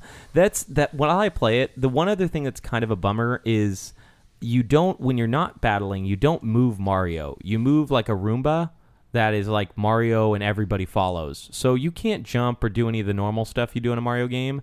the the like I saw that you collect coins though. Is yeah. that- So the coins are to buy weapons. Okay. And there's tons of weapons. So you can replay worlds to get more coins because like there's way too many weapons to buy and not enough co- like even if you 100% all the ba- battles and you 100% battles by doing it a certain amount of turns uh, not a lot of people dying. Um so yeah, I've talked for like a million years. So we're gonna go on a break real quick, and then we'll come back and do that news. This has been the longest podcast ever, million years. Sorry. Hey everyone, venture into the pop culture cosmos today, where you'll hear our conversations on different topics within the world of movies, TV, video games, comic books, technology, board gaming, and more. You'll also get a taste of some of our other shows within the cosmos as well. So come on and join us each week as we delve into the pop culture cosmos. Welcome to the Pop Culture Cosmos.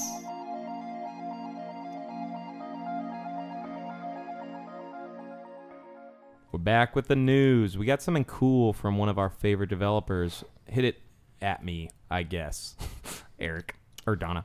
Um, just announced uh, Mario Rabbids 2 Assassin's Creed Edition. That's the one. We love Whoa. it. It's like they keep making games for us. Yeah. Yeah, that's the games we love is the Assassin's Creed. What's interesting is that the Rabid costume DLC that's coming with this is not just Assassin's Creed, it's actually Noctis in Assassin's Creed gear. So it's As like a a double rabbit. costume. So it's a That's it's awesome. a rabid Noctis dressed as an assassin. So when he gets chased by the Scooby Doo team, they're gonna pull off one mask and it won't actually be the person wearing it. Exactly. Is there going to be a rabid gladiolus too, as an also as an assassin? Oh yeah, there'll be a rabid gladiolus. As long as he keeps saying like weird things, like bro and stuff. So Oh man, I miss Final Fantasy 15. But anyways, there is some cool. Let's uh, talk about it. We never talk about that. We've never talked No, about. why don't we never talk about Final Fantasy? I know we're the only. Actually, I feel like we are one of the only podcasts out there that likes Final Fantasy 15.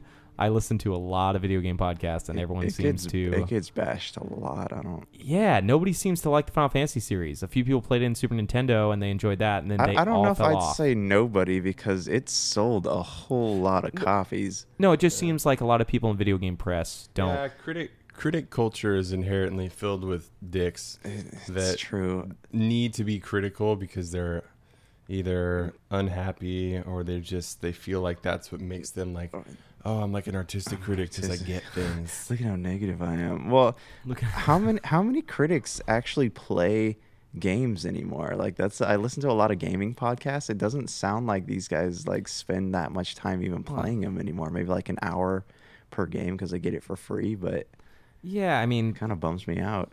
Yeah, but I don't. I mean, that's a huge discussion we can get to soon. But I want to hear about the actual developer making the actual game we're interested in. So, speaking of Final Fantasy, nice. The inventor of Final Fantasy is putting out a new mobile game uh, through Mistwalker, his company. I hate mobile games. Um, Terra Battle Two, Okay. and he actually is planning on. I think over the next like six years, it's either over the next six years he's planning on making like eight games, or over the next eight years he's planning on making six games in this Terra Battle universe, which is a fascinating universe. It's very, um, it's very mysterious.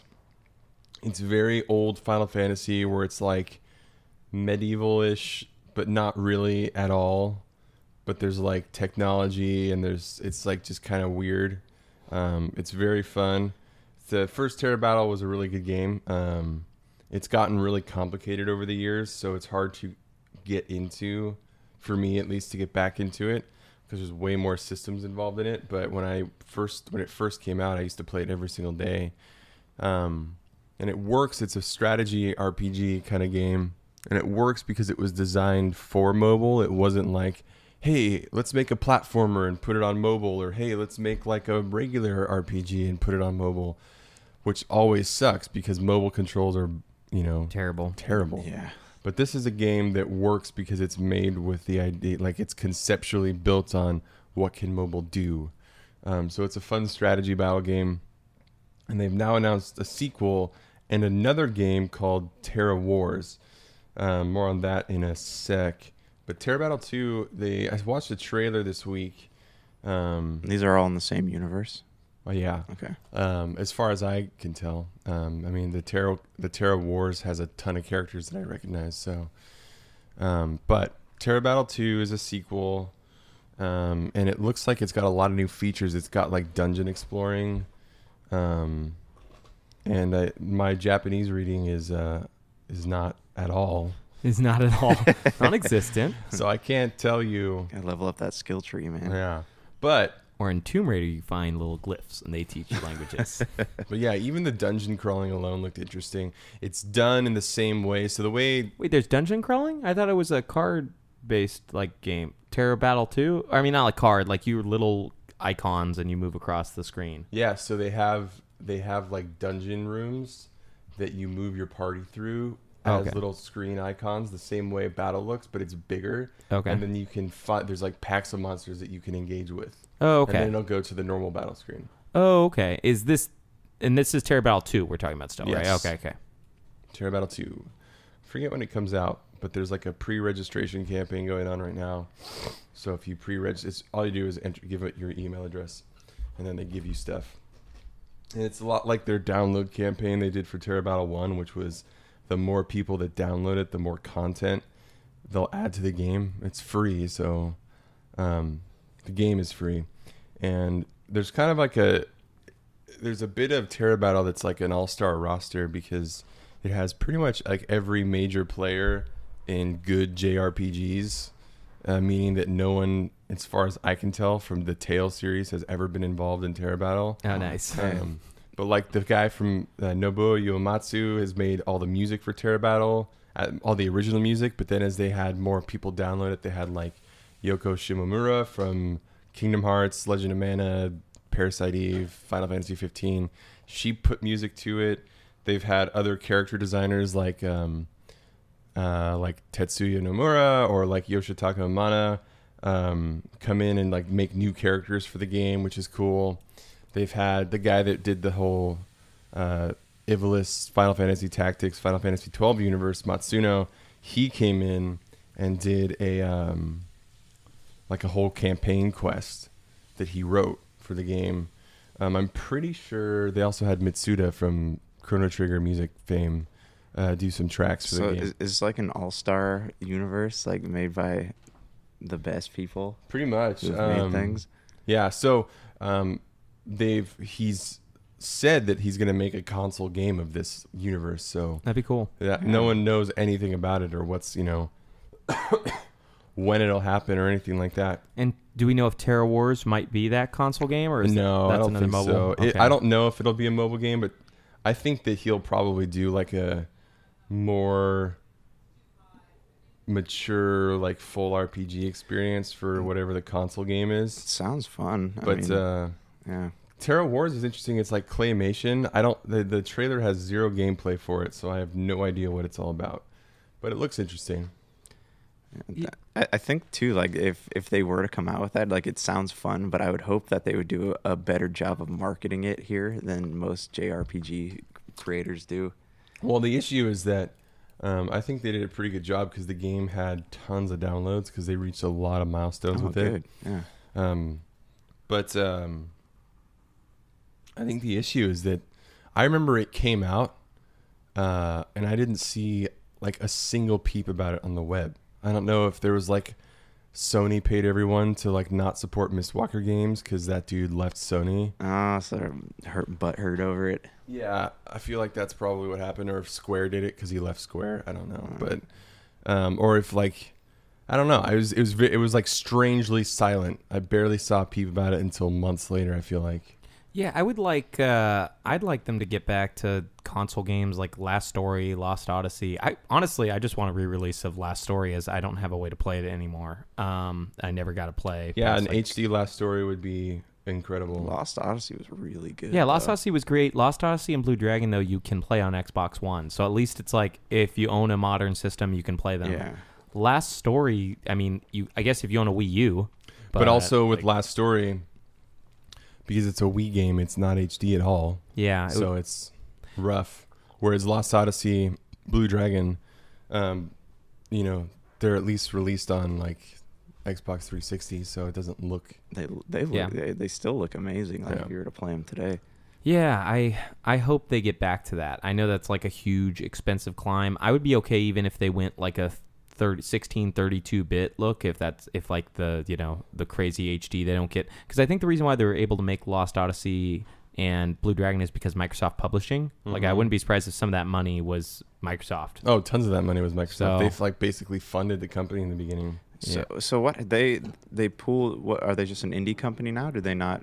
Uh, I don't know. I think they've. I mean, they've always been separate, but I think they did a public a deal for those two games to be Okay. on uh, Xbox. And then I don't know if they had a deal with Nintendo for like the Blue Dragon Nintendo DS games or the or uh, Last Story, but there was something there because those games were all on Nintendo. So I assume it wasn't just like, hey, let's just put it on Nintendo. I assume there was like a publishing deal. Yeah. But um, you've been mentioning another game that has RPG influences from uh, from old Gearboxy himself. What is it, Joyce? Yeah. So there's not a lot of news on the Borderlands 3 front. I know we're, we're- all of us, most Oh, me, are just breath. like so stoked about it. No, I, I really am like looking forward to it. But uh, I Ran- love Borderlands 1 and 2. They're so Right, fun. and Yeah, the the pre-sequel is, is okay. It had some Pre-sequel's moments. I skipped out on that Um, one. It sucks. You but didn't miss it. It's Randy, dude, it had some funny like Pre-sequel. it, it had some funny side the, quests. the though. idea though where you have to sorry real quick before we get to the thing though we gotta talk about pre-sequel just real fast Okay. the idea where you had to have oxygen and then you had to run around and find it on the map was the worst. It's not fun in any game. There is not a game on earth where like hey this is a fun idea and then to make that the entire game makes it miserable Well, see, I, I thought that at first too, like when that that feature was first introduced, and then as I got like better shields, better um, I don't know what you call them, respirators or something, but like it, it didn't really matter that much to me. you still have to go find them though occasionally Y- yeah, you do, and sometimes you, you just look for enemies that drop the good ones. But yeah, I can see that being frustrating. but like I didn't, I stopped noticing it after a while. And also after Borderlands 2, where all of the environments were so diverse and really, really cool, Oh. to take you to a place where Okay, it's just yeah, like, I get that. Hey, you're just on the moon. Have fun. You know, I don't know, because I liked all the classes. I actually was really, uh, you know, I got uh, the Borderlands HD collection. Yeah. And I was pretty excited to play pre-sequel, but, But- anyways, go ahead with old uh, Randy The, uh, Pitchford. okay. I always play Siren, so. Siren's fun, man. I I don't- don't, I, don't know. Have you guys ever played as Claptrap? No, that's is that only pre-sequel or is that also Uh, I, two? I think it's in. I don't know if you can download them in two, but in pre-sequel, like his special is literally a it's like a slot machine type thing. So you don't know what you're gonna get. And he has this one where it's called Rubber Ducky, and it doesn't do anything except rain rubber ducks. Eh, That's pretty awesome. And he has another one where like he makes all of your te- everyone on your team go gunzerk, so they can't control their ammo output. They're just shooting things. They have no control over it for like 30 seconds. Oh man, yeah. He, I did like the It's a wild Necromancer situation. and the uh, the Necromancer and the Soldier are the two I played. I didn't actually. I mean, I guess I have them now, but I haven't gone back and played all the other characters like the. I don't, I don't remember what they're called. I don't remember the enemies, but they had one that's like in Borderlands 2. You played as like the, the Mad Max people. Yeah, That's yeah, you plays Krieg, Krieg the Psycho. Oh, okay. Um, but yeah, I Border the pre-sequel did do a good job of closing out that, uh, like showing you what happened to the area you were hanging out in in Borderlands One, like what became of that, because Oh. you go into like Claptrap's memory and play around with that stuff. But, anyways, uh, Randy Pitchford got on, he was talking about um, the art style of Borderlands, and he's saying that it put a ceiling on the success of the game. So, well, the, the game He means it sealed its success. He, seal- he must. I mean, this is going to be successful. I'm because sealing it. what? I mean, he, it- the game sold like 30 million units. Like that. That's I, that sounds high. You sure? I don't know. It says right here. It's uh, Randy 25 Bitchford, if you're listening, you are an 25, 30 idiot. million. I don't know. Um. Anyways, but like, yeah, he he, he would have said he was saying that like if he they would have gone with the more realistic art style. I don't know if you guys remember the concept art Yeah. from the original game. I don't remember the concept art, but I remember it was supposed to look like Call of Duty. Yeah, it, well, it, the the concept art looked more like a mixture of Call of Duty and Bioshock, but I, I think that that would be terrifying. Like that would not be fun to me. Be, There's already a game that did a realistic art version of uh, Borderlands that was very underwhelming. Is At least Ra- sales Rage, called right? Rage. Yeah, yeah, yeah. Rage. Oh yeah, I forgot about Rage. Yeah, it's. I've heard it's good, but yeah, it's no, no, I'm not saying the game is bad. I'm saying Yeah. that you know, it was not successful. Yeah. So yeah, because I remember they were trying to base like a whole franchise off of that. Yeah. I think part of the reason that that was less successful though is because it was like half really well designed shooter and then half racing. Yeah. And racing sucks. Real quick, we got to go over this. There's a chicken near here. I don't want to give which location we're at, but uh, that is insane. It's actually a rabid chicken. we are Uh-oh. we are in a very big suburb of about 5 million people. I think we've even mentioned kind of what area we're in before. And this is we're in like a neighbor community nowhere near rural and there is a chicken. You don't have like, chickens? Yeah, they got chickens next door. Oh my goodness. This They I have was chickens next door and like a millionaire's pool with like a rock slide and all that. But is the chicken so they get like free full chickens? Is the chicken so they get like free eggs or something, like healthy eggs, or I have no idea. like because I my parents have a friend who has that exact same thing, so they get like real or eggs or whatever. Did you know that it's illegal in California to purchase a ferret, but you can go across the state lines and buy one and bring it back here? Uh, that's stupid. Yeah, I know, I- it's 'cause I That's was- not fair at all. Whoa! I, was just, I, Badooch. I don't know. I was just sorry. for I actually met somebody. Yes, yeah, uh, sorry. One more topic change while we're on weird animals. I met somebody yesterday who said that you, if you get the right paperwork, you can own a monkey. So they're going down to Mexico to see monkeys, and then those people are bringing the monkeys up to their house as long as you have paperwork. Are they going to steal one? How does that No, work? no. I guess you can leak according to this I person. think you meant sea monkeys. You can Sea have monkeys. sea Sea monkeys. monkeys, Yeah, you can have sea as many sea monkeys as you want. No, I he said that they're about three or four thousand dollars, and you buy one, and you ha- just have to get proper documentation and paperwork. But yeah, they're planning on. Do- I just thought that was crazy. I thought monkeys were illegal, and maybe they are. Uh, have you ever watched Friends season whatever one or two? season whatever. With it is one or two with Ross, and then later in season like six or seven. I know when he sees them for like yeah. one. yeah, it's so funny that they do that throwback. I wonder how many people are like, "What the monkey's back?" Monkey. But it brings in uh, JVC, right? Or JVCD? How would you say his name? John Claude Van Damme. JCVD, I guess. Um. Anyways, anything else from Randy? Oh, and yeah, sorry, I was looking at the um, number of copies. So I guess it's a combined 25 million copies. Oh, between PC, between- Xbox, and PlayStation. Well, Yeah. between all the games. Still, it's a way more unique game the way it is than it would have been if it was like a super hyper realistic game. Yeah, I I think. Well, just think about like the writing style. Like if you were playing a game that looked like Bioshock and the characters talked like they did in uh, Borderlands, I don't think it would have the same like fun effect to me. Yeah. Yeah, I mean that's why Fallout 4 is so boring Yeah. I Yeah. also I also think it's kind of crazy to like. because they made a game in the a, a game a universe that's supposed to be funny with boring everything. Yeah. yeah. I Uh, were you- I thought you were being sarcastic. I think it's kind of crazy. No, no, I'm not. I'm not being sarcastic. I think it's kind of crazy to have like a shoulda, woulda, coulda type mentality. The game did well. It it's not like a bad decision. They just made one because they probably didn't have the money or whatever they wanted to do.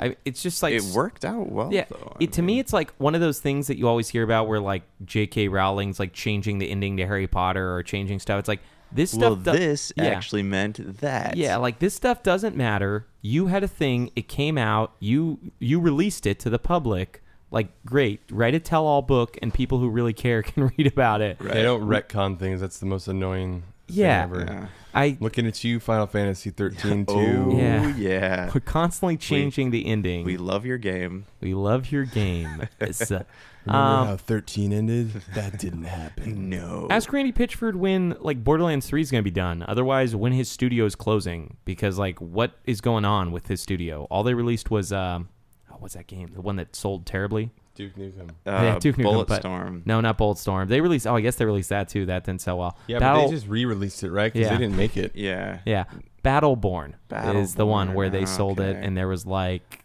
Do you know you can go to Target and buy that game for six dollars? I think it's free to play now, isn't it? Is it? I, Oh, I know I know Evolve went free to play. Maybe Evolve was the only one, but yeah, it's I don't know. They need to make Borderlands Hey, three. for real though, like if they don't announce Borderlands 3 this year, I don't think people are going to care anymore. Yeah, I I think it's a hard market as it is. Like we were talking about Path of Exile earlier in the show, and there are enough good free to play like action RPGs that it's kind of hard to be like, hey, it's sixty bucks. I wonder if if Randy Pitchford saying that is like a hint that Borderlands 3 is going to be Terrible. Like I hope change the art style, you mean? Yeah. Like they might do that, and you know what? As long as the gameplay's still fun, I I guess I don't care that much. I think it's just dumb to say to, like to me, like it's not. It's the gameplay. It's a mixture of the gameplay and the writing that draws me into that series. Yeah, I mean some of the writing, some of the writing's pretty bad, man. It's- but it's, uh, it's funny though. Like it. uh, some of it. It's it's a game where I can just sit down. I don't have to think. I can play it. I yeah, can that's just most games. the- yeah. you can play Madden too if you want to not think. Like I don't. Yeah, I wouldn't play Borderlands as much if it wasn't as hilarious as it was. Yeah, I, I think it's funny. I just think like okay, characters I remember thinking were kind of funny, Tiny Tina, but there were a She lot of awesome. there were a lot of characters where I just thought, eh, that's a character. You know, like just it's like the random things that the the psychos say. Like those always make me laugh too. Psychos. Uh, my favorite thing that I remember from the game aesthetically was the uh, the char- the boss introductions. I always like that. I just like that period in movies or Like the freeze frames and all yeah, that, yeah. Glorious Bastards when they do that with uh, oh I can't remember that guy's name. Brad Pitt. Brad Pitt. No, they do it with that guy, the German guy, Hitler. Stiglitz. Hitler. Hitler. That, those are all the characters. Okay, so I'm gonna talk about something cool and see what you guys think about it. Um, did you guys watch the Nintendo Indies Direct yesterday? I thought you said you were going to talk about something cool. Ah, all the haters in here. I need me some lovers, I okay? did, I did. Email us at superbscast at gmail.com and spread the love of the Nintendo Indies. What do you think about it, Josh? Uh, I'm intrigued. Um, um, yeah, I don't know. I mean, I'm not gonna rush out to buy any of those games, but they look. Some of them look cool, like the golf RPG looks yeah, fun. Golf Um, Story. That one looks great. Yeah. I'm really excited for that. And I, I don't, I didn't see any gameplay from the No More Heroes. I remember I liked that game when it was on the Wii, but I Hmm. don't, uh, I don't remember enough about it to be like, hey, I'm gonna run out and buy this game or play it when it comes out. So I, I had a side convo with uh, old Donnie, um, aka the Donna, my lady Madonna, before we started this, and I think the reason why it was uh, less overwhelming than it should have been is because they were trying to focus on all the games that got Nintendo Switch exclusive garbage versus the games that are just the awesome indies that will come out to Switch um, without any cool added stuff. That makes sense. So I was just wondering what you guys thought of that. Like, there, the Nintendo Switch is still supposed to have like Hollow Knight. It will probably get Hyper Light Drifter. It's like, I mean, the the list of indie games is is going to be pretty impressive. The thing is, Nintendo Swi- the Nintendo Switch, like it has enough people who want to play stuff on it to where I don't think they have to worry about not just having exclusives. Like if they even like you were mentioning games that are going to come out on all platforms, people will still go out to play it on the Switch. It's like when we were talking about uh, Skyrim, like we Yeah. just we just want stuff to play on the Switch, so it's you know Yeah. it doesn't really matter to us. Yeah, I uh, I'm worried that it's gonna be it's gonna come down to like Nintendo executive board stubbornness. Like it reminds me of when the dude, some jackass from Square Enix, said like, if you want a sequel to Chrono Trigger, buy more Chrono Trigger. Nice. And it's like the game came out 25 years ago or whatever. People have bought tons of it, too, Also, like- to be fair, I think that a sequel to Chrono anything that made by Square nowadays would be a disaster. So Yeah. an awful, awful, awful disaster. Because no one that made those games is there anymore. Best so to preserve that memory. um, but I'm afraid that it's going to come down to this thing where like Nintendo pushes a bunch of like subpar indie games, and then no one buys them, and then they stop because they're like, oh well, no one really wanted them. It's Yeah. like, well, give us good ones, and I, I hope you're wrong about that, but I could because every single developer right now is saying like, well, we'll see how much this sells, and then we'll tell you if we're gonna like. That's what EA did. That's what Capcom's doing. That's like what everyone's doing with the Switch right now. Is hey, if you want more games, buy the our crappy game that you don't want. Like they they Capcom said that about Street Fighter Two, I want to say, and then now they're gonna release another game. They said. Well, it depends on how much this next one sells. And it's like, well, That's are you going to keep releasing crappy stuff and expecting everyone to buy it? That's such a bad mentality, though. I mean, if you, the fans will pay money for stuff that they actually want to play. So if you, why, why create something that's crappy and then hope that they'll buy it and then base the game whether or not they you create the game that fans actually want on the sales of something they don't want to play. yeah, silliness. It's it's really dumb, but I, I mean, what are you gonna do? You can't stop those companies from doing that. They all release games on Wii U. None of their games sold because the Wii U just didn't sell, Yeah. and so now they're all holding grudges. Um, Hey, good for Nintendo though for like figuring out how to get them back on the map. Yeah, that's that's. I'm glad. Well, I think one of the biggest things is there's just a lot of Switches out there. I want to say there's like five, four or five million out right now, and there's a lot of people who want stuff to play. You Yeah. know, Zelda was great, but it only lasts so long. So and it it's- was a pretty pretty long game. yeah, too. sure, but it's 80 hours, and you can take it to on the go with you Yeah. or play it at home. Like Which game? Uh, Breath of the Wild. yeah. Oh yeah. That I probably finished Breath of the Wild faster than I've finished. Faster than you could breathe. Faster than I could Oh. breathe. Faster than I finished any 80 hour game before. Like I've I don't think I've ever put like I think I finished in under a month, which is I maybe back in the day Kingdom Hearts 2 is the only game I could Kingdom think Hearts of. 2 is not an 80 hour game. No, but I put in like 60 hours into I remember that the game. fastest long game I ever like. I think I put 100 hours into Final Fantasy 12 in like a month. Oh, okay. Final Fantasy 12 I put a lot of time into, but I played that I want to say all the way through Jeez, December. um, I because I I'm still playing the Zodiac Age, so I'm like hoping. I, I beat it with it. I beat it in like within a month of it coming out. Okay, and- because I I play maybe like three hours at night, and I'm I don't want to sit there. I don't want to spend forever playing it. But Why don't you I do the fast forward beat it. feature? Can you do it? Yeah, you just pre- I hold you. I heard you just hold R one or something. Like there's a fast forward feature in the game. Look up, look it up, and it just lets you play the whole game sped up. Really? Yeah. that- oh wait, yeah, uh, yeah. Because well, it doesn't like it, all the characters just walk really fast. Yeah, I mean it's fast Yeah. forward, so it's Yeah. just double the the normal rate. That's something. If they do re-release any games from now on, they need to release them with a fast forward feature like Bravely Default. Like they need to just have, they need to allow you to turn off random battles or turn them up. Like if they're going to keep doing re-releases. Speaking of that, there should definitely be some Bravely appearances on Switch. Really? Oh, or or you're just hoping, or yeah, Yeah, hoping. I think I think they will. I don't know how well the second one sold, but I want to say the first one sold really well. So, um, that you know, Square Enix is going to keep trying to make money. I'm just hoping Bravely Default's part of it because I know they're releasing Lost Sphear on which uh, looks awesome. Also, Project Octopath, I would like to see more of. That actually Yeah. looks cooler than Lost Sphear based on the three screenshots I got. Yeah, I don't know what happened to that. That was like in their like their press event. Like I know it's not coming anytime soon, but they haven't mentioned Dragon Quest. They haven't mentioned Octosphere. Like I don't know when they're in that that No More Heroes game that you mentioned. I don't think that's the No More Heroes that uh, Suda was talking about. It might be, but I'm not sure if that was the same one that you mentioned at the press event at the earlier part of the year. So there's a lot of stuff I I would like to know. Hey, what's going on? But it's Nintendo. Any any news we get at all is going to be like, whoa, this is cool. They said something. This is amazing. They're very good too at like not uh, leaking stuff like Ubisoft does.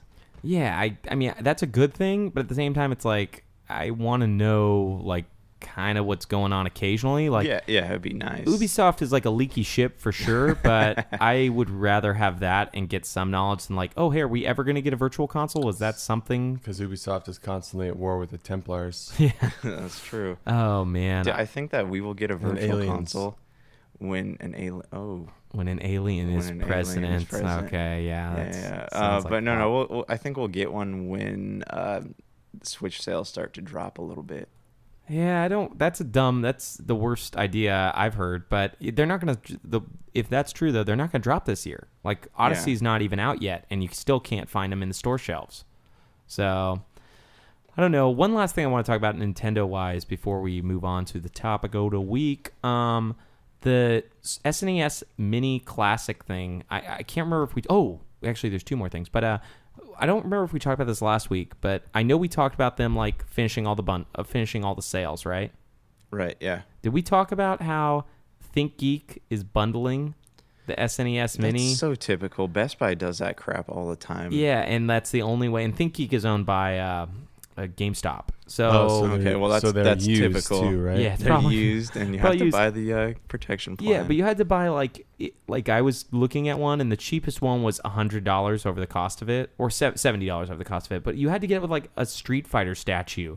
That I was like, what am I gonna do with this Ryu statue? Like, we're gonna bundle this Nintendo with a blender. Um, yeah, it's uh, it's so dumb. And so I read a comment today from Rolling Stones talking to GameStop about it, and they said we just bundle stuff with things that we know gamers would like to buy. It's like if they really want to buy it unbundled, they can come into our stores. See, this has always been a huge problem with GameStop is the fact that they completely underestimate like how poor their uh, gamers are. Like we, if, Yeah. if I want to go out and buy a game, chances are I don't have like 80 90 dollars to spend on a special edition or something or like a bundle. I just want to pay the minimum and I want to get out of the, the store and play Well, my game. I think that's GameStop's thing. You know, they are all about trading in games and all that stuff. But I think the big thing they know with the SNES Mini is that they'll be able to offload all this garbage because people want it, and all the resellers know that they can make the money from it.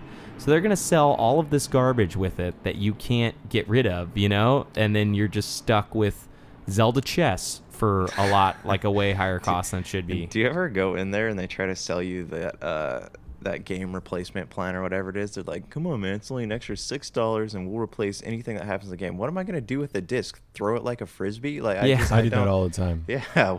what? I wait. So what is this? It's a game replacement It's, plan. it's so they give you this. It's like I think it's like three, four, three buck, three. No, I. It's not, it's it's like three or four dollars. But they put this. Uh, the- Plus the- your soul. Yeah, they, they say, soul. hey, we'll uh, you buy this and it'll guarantee that we'll replace the game if anything happens if it gets scratched or whatnot. And they put a sticker on the inside of the cover. But honestly, like So you have I'm- more stickers on stuff. Yeah, the thing I always wanted Yeah, from I'm, GameStop. I'm very protective of my games. Like I, Yeah. they'll they'll go from the case to the console, and then from the console to the case. See, What I, soak all my games in grape juice. Okay, see, that makes when sense you, to when me. you do that, the game is like it's like a game shark. It makes the game You get- you're invincible and everything. And rare but it only works if it's exactly room temperature and it's exactly ten minutes. So one second over, one second under, you have to go get my game replaced. So I like that because then they say, "Oh, grape juice accident, huh?" no, I bet I would bet that even if you paid their extra four dollars, which is crazy because that's almost ten percent of the game's cost. Yeah. I bet that they still have enough clauses in there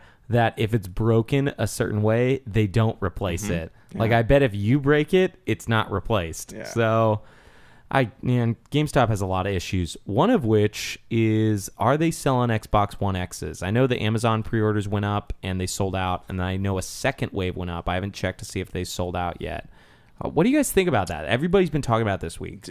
because I went by the I went into GameStop last week to uh, pick up um, Uncharted, and they there's a sign on the door that said we are not doing any pre-orders in store of the Xbox One. So I- Really? I, I was curious about that too. I thought maybe Oh, it I think just an- Sony paid him for that. an Yeah, online so- thing. Yeah, sabotage. Sony with all their No Man's Sky money, the game that they said they didn't support at all, even though they had it on their E3 stage yeah, for was a- two years in a row.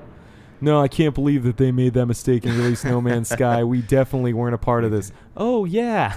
but now, actually, I hear they're cleaning up their act a little bit. And yeah, No Man's fans Sky. That's anyways. Back to Xbox One X though. What do you guys think is going to happen with this thing? Because everybody, like, I was listening to this this uh, podcast recently, and there was a guy who's pro Xbox, but he mentioned this, and it's like when Microsoft does something bad, where like this year right now they have almost no exclusives. Besides, they have the console exclusive of, of Player Unknown's Battleground, but they have almost no exclusives. So everybody's ready to like take the torch to them. Versus like when Sony's PS4 had almost no exclusives for a year. Like after, I mean, they had the original Knack and whatever, uh, Knack and Killzone. Nobody cared. So I'm just curious, what what do you guys think is going to happen? Because nobody has, for all the goodwill Microsoft's built up, everybody seems to hate their guts and want them to fail at all times. They're losing that goodwill though, because you think about it, they the console exclusives is a problem. Like they and they promised fans like a new Fable game. They canceled it. They Yeah. they have other IPs Okay. that were. So I have a question. Why are they why do you think they're losing this goodwill? Like okay, they canceled games that probably were terrible. Would you rather have them release like a 6 or a 5 or would, a 3 I would game? rather them give fans something they want though. Like So okay, but if Scalebound was literal dog doo doo, would you rather have them like feed it to you and say, "Hey, here's your game"? No, but I mean, if they're gonna cancel Scalebound, like put mo- put the money towards something else. Like give us something that we actually want to play. Like don't give us like a, a remaster or another version of a game. And um, But games take a long time to make. That's that's true, but I mean, just knowing that it's, it's happening, like I, I would love to see another like original Fable, like the way that it was meant to be played, not the four player or whatever it is. But they can totally do that, and they won't. They're not doing it. and they might be doing that. Games take like four or five years to make now. So you think about four or five years. That's when Don Matic was still Don Mattrick, Don Matic, whatever. He was still president of Xbox. That was the guy who told you that if you didn't have always online to like f off.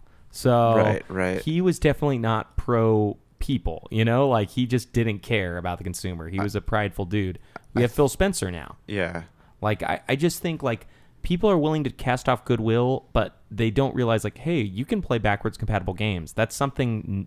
I mean, none of the other consoles Yeah, offer. That's true. I th- I think one big problem though is there's a lot of uh, franchise fatigue too. Like they- Yeah, for sure. That's something that do hopefully they'll Halo, fix. Gears of War, because if you notice, a lot of the the old franchises that made that sold a lot with PlayStation, like Resistance, Killzone. Um, Yeah, but those games are shit. Yeah, Yeah, they yeah, really bad, but I mean, like they were like the the flagpoles of Killzone specifically is of laughable. Kill- yeah, Well, Killzone is and terrible, Resistance but they were are like both garbage. They were originally like advertised kind of like as the flagpoles of these new Sony consoles. Well, that was for Sony's PS3. One of the till the end of its life cycle, it was the worst selling Sony console but ever. The point I'm making though is that they eventually let these franchises burn out instead of like It's because unlike them to Halo, those games didn't sell well. Yeah. like it's not. Nor were they good. Yeah, so Yeah. it's it's kind of like a different thing, and like the goodwill that you mentioned, like not having console exclusives. Well, instead, they've done something that everyone asked them to do: put their games on PC. Which, since they also own the Microsoft OS, That oh, it's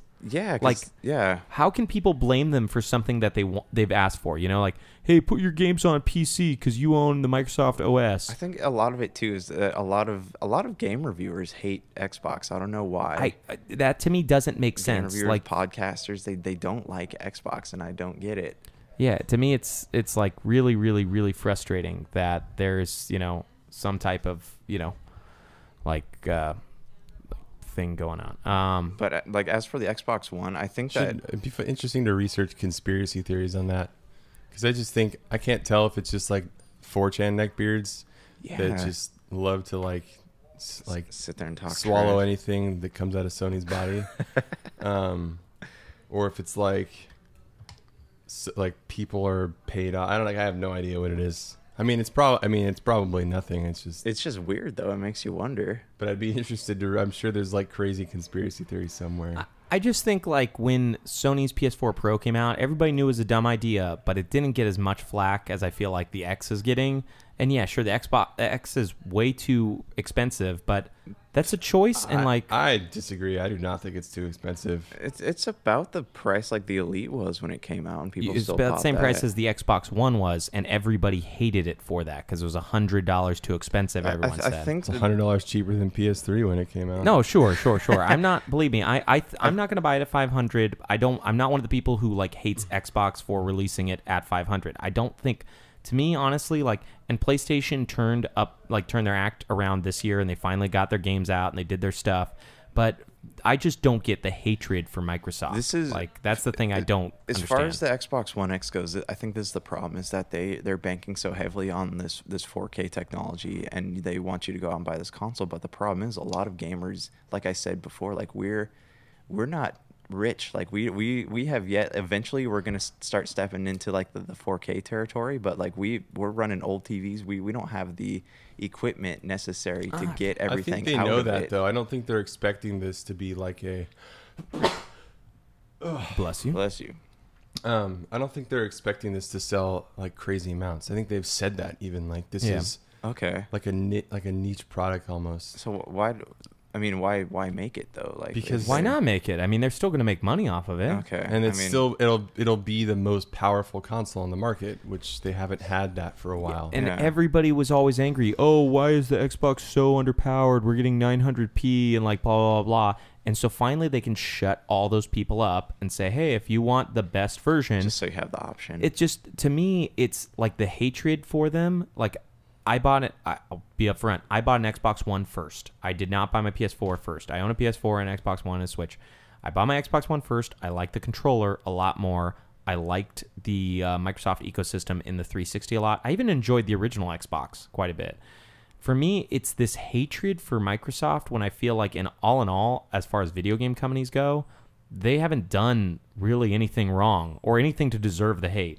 Yeah, I used to hate them back in the day when I was a Sony fanboy, but then Japanese games started sucking major balls, and I'm like, Yeah. yeah, like it just was weird. It's I just don't think they deserve what's happening right now. And they they still are like getting good content. Like people never want to like talk about the stuff they get cuz Sony Sony has more games. PlayStation has more games than Xbox One does. Right. But Path of Exile is another game that's only on Xbox One and PC. And if you don't want to play PC games, you have it on Xbox. You know, like there's yeah, if you have a, a higher powered PC, then why are you even wasting time? You know? Xbox like Microsoft caters more to the fans than Sony does. I feel like so. Yeah, I don't know. Yeah, I- I Sony don't- doesn't have to right now. Yeah, they just 'Cause they have show an hour long video at E3 and don't talk about anything. Yeah, I had uh, I heard from someone recently. It's because they have mind share. Everybody, when they think of Call of Duty or Battlefront or whatever, because average Joe gamer is going to see these at a bar and be like, "Hey, I want to buy that. It says PlayStation,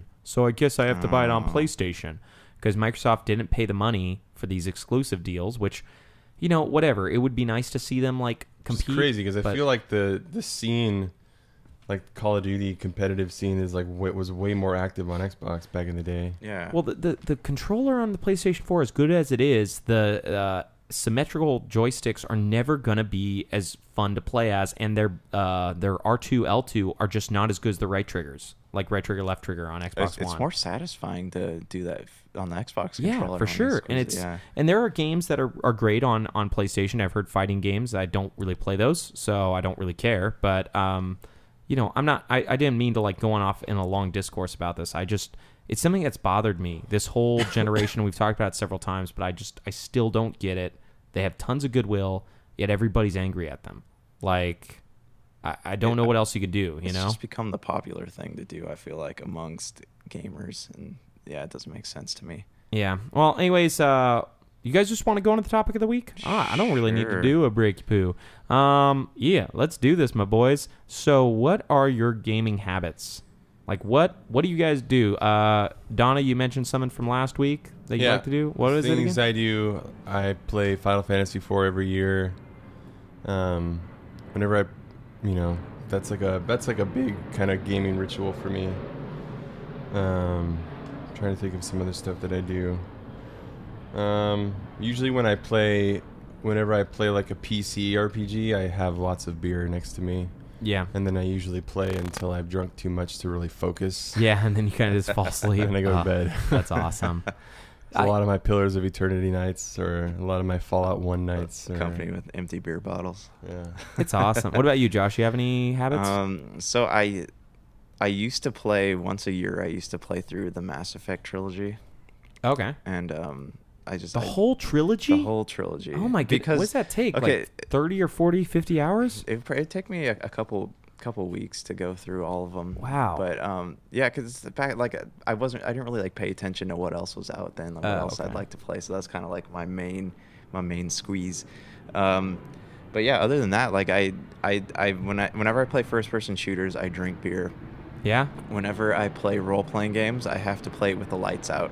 Really? Because I, I don't it helps me focus like I because when I'm in a role playing game I need to focus on the story and when the lights in a are role on play. He gets a- yeah he I gets need a to, I weird- need, gets weird boners and it's he doesn't wanna see him. Yeah. Mom go away um And you wear the cape. and I wear the cape yeah but uh yeah those are the extent of my strange gaming habits Well, it doesn't have to be strange. I'm just curious what habits you have. Like for me, I will when I play a game like like Super Mario 64, I will play that game om- every time. Every time it's released on something, I will buy it and I will play it to completion.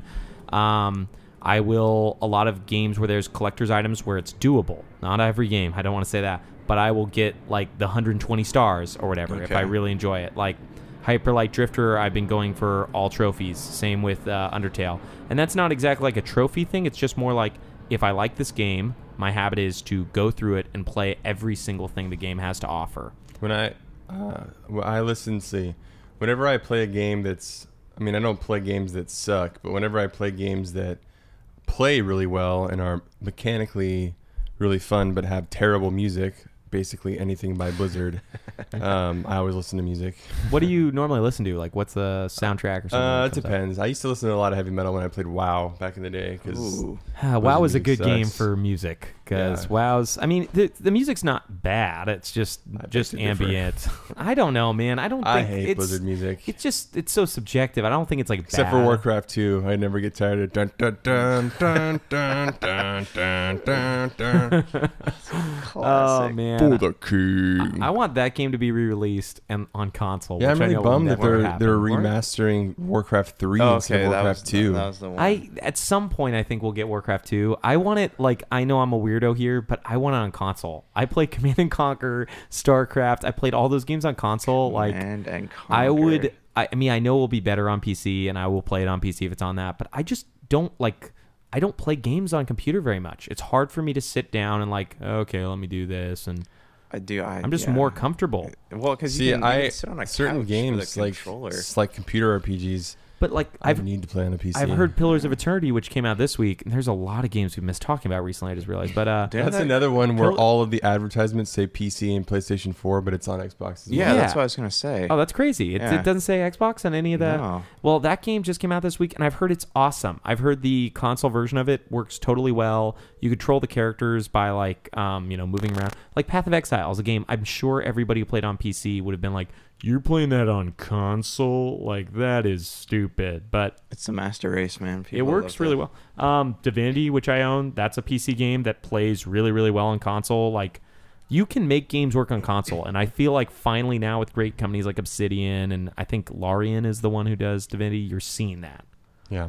Like, well, I- what was with like remember Counter Strike when it hit came out on the 360? I played like, that. I loved it. It didn't sell nearly as much as it did on computers, but it still did very well for a uh, PC to console game. I also bought uh, Counter Strike on uh, the original Xbox. Ooh. That was a great game. But um, How about Morrowind on the original? Morrowind. oh yeah, that game was I, I, amazing. I really want to go back and play that, but I just can't deal with the not knowing if I'm hitting something because there's no Oh. noises. That's the one thing that Well, bothers me. once about you it. get Oh, yeah, you should just stop sucking at it. no, no, no it's- I, I just I need to like feel like a, a vibration in my controller or something just to know that Josh I'm not. needs his vibrators. I do. So that's another actually gaming uh, tradition of mine is I turn on all the vibrators. Ever Uh, it's been spoiled by the Rumble Pack. gaming habit I didn't mention is when there's a game I really really love that's brand new, I'll normally grab like a beer or two. It's not just like RPG, but whatever game it is, if I really really have been excited, grab beer or two, Do you start it drink late. Them? Yeah, I know. I just grabbed them in my hands. I'm not even. He doesn't play them. It's got Yeah, he beer doesn't drink them. controllers. He has Beer one of those straws that twirls up and he puts it in his mouth so he Yep. have to hold it. Then I I get a milkshake from my mom and then I play. No, but like I'll sit there like Fallout 4 when I was super excited for that game. As soon as it came out, I grabbed like my favorite beer, I sat down, I just played. And I'm gonna probably do the same thing with Super Mario Odyssey. Perfect beer game of all time, but Cannot wait for that. um I know, I'm the I- one one one habit I have, but it's it's a very it's hard to say that it's like a habit because it's unpredictable. And who was I just talking to this about yesterday? Um. Oh shoot, I was talking to someone about it. I don't even know why. But uh, when I beat certain games, and I just have to like not play anything for a while. Oh, I was talking to Danny about it. Oh, Uh, okay. What game were you guys talking about? He was talking about well, he was talking about experiencing that with Persona Five, where he had, was like depressed after because it was like, I was done. He spent What so do I much do? time in that world. and it was good. You know, I remember when I was 13 and beat Final Fantasy Nine, like a couple months after it came out, or after I got it for Christmas the year it came out. Um, I like couldn't play games for like a week. Yeah, I've had that experience when you play a game that's kind of so moved. I, I haven't had it recently where it's been more than a few days, but I've had that Yeah, I think the last time I remember it was like Bioshock Infinite, Yeah, I I've that same feeling though with but it books. didn't. La- it wasn't as long as like yeah, well, that was like Final Fantasy VII for me. Like I'd been trying to beat that game for so long, and I did. And I'm like, okay. I have that same feeling with books and movies, though. Honestly, if I really, really love something, it's so hard for me to go into the next thing. You know what I mean? Like it's hard for me to just be like, "Oh, I'll start Defenders after I watch Game of Thrones." Do you ever, Because it's like- actually terrible compared to Game of Thrones. It, it's true. It is. It's terrible compared to most things. But do you ever go into a like a, a new movie's coming out and you want to watch like all the like the two or three ones that came before that, and then by the time you finish watching the new one, when you've built up to that point, you're just so sick of it you don't even want to think about it for like. no, a I few don't months. ever. uh, Don't waste my time watching the previous ones. I just kind of watch the new one. That- that's, that's what I do. it. With, I do that with Star Wars, and like I love Star Wars, but I Why get- would you watch one, two, and three? I just I've- Unless you're I've watching got- Backstroke of the West. I've got OCD like that. I just I don't know why I do that. Real quick, I forgot. We actually had a comment um, from a, a Garrett Leon. I don't know his uh, real name, but Garrett Leon. Um, if I'm not currently, don't say anything. If I'm not currently completing a game first time playthrough, I will play my favorite levels of ones that I've already completed. So that's one of his uh, gaming habits. Yeah, I can't tell you how many times I've seen him play Ninja Gaiden. Which one? The, One- whichever one's on PlayStation 3 or for Xbox 360, I forget. Uh, I think they released all of them on Si- PlayStation 3, and I want to say Sigma? 360 you could play all of them as well. Yeah. Ninja, Um, Ninja Gaiden Sigma was that Sigma, that? yeah, that's PlayStation 3, and I want to say they have Ninja Gaiden Black on Xbox 360 because you could buy it through there back. I've heard, that game was so much fun, but it's so unbelievably hard. Like I can't, I can't beat it. Like, Okay, good. I, I thought that that was just because I suck at video games. Yeah, I mean, you do uh, suck at I video do, games. but I mean that was like a whole other level of Well, suck. We got to wrap up pretty soon, but I want to ask you guys what were your favorite games from August? Like we're at the end of the month now. I just want to know what you what the game that you enjoyed the most this month. Whether it came out this month or not, it doesn't matter. Oh, boy. Donna, what did you play and love?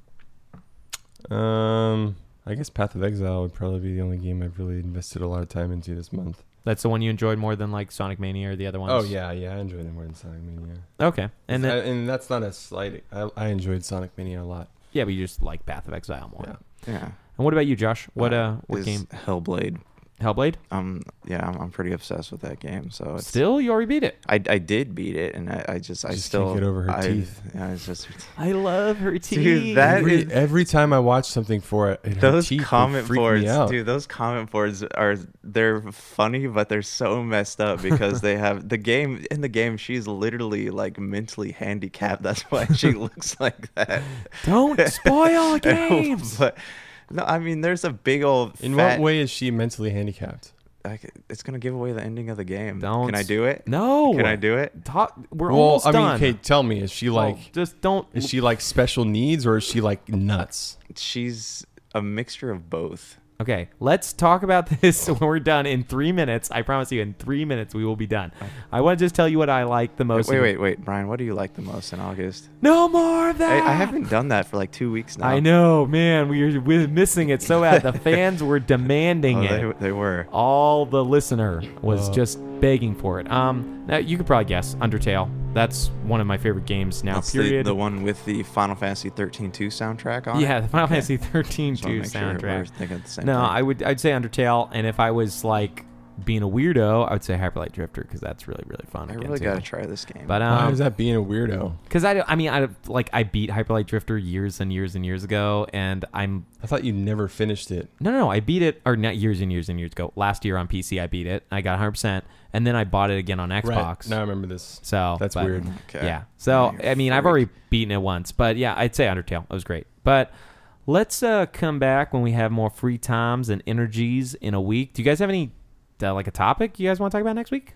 Mm, no, not right now. Okay. Well, we'll figure it Hey, out. but seriously, guys, uh, don't forget to rate us on iTunes. Leave Oh. us some sweet, sweet reviews. or at least just shoot us an email superbscast at gmail.com and we're on like everything but i mean it's it's cool to hear from people and if you are listening if you're out there um don't be and one of those dicks that follow us on Instagram and then unfollow us because they want us Yeah. to follow them back. yeah yeah man Yeah. oh yeah. Yeah. all right Yeah.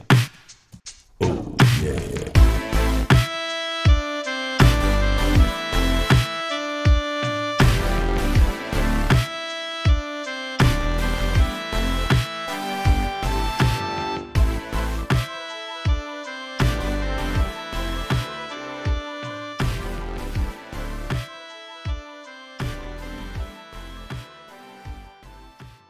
That's uh, to us people that can feel things. It it uh, it hurts.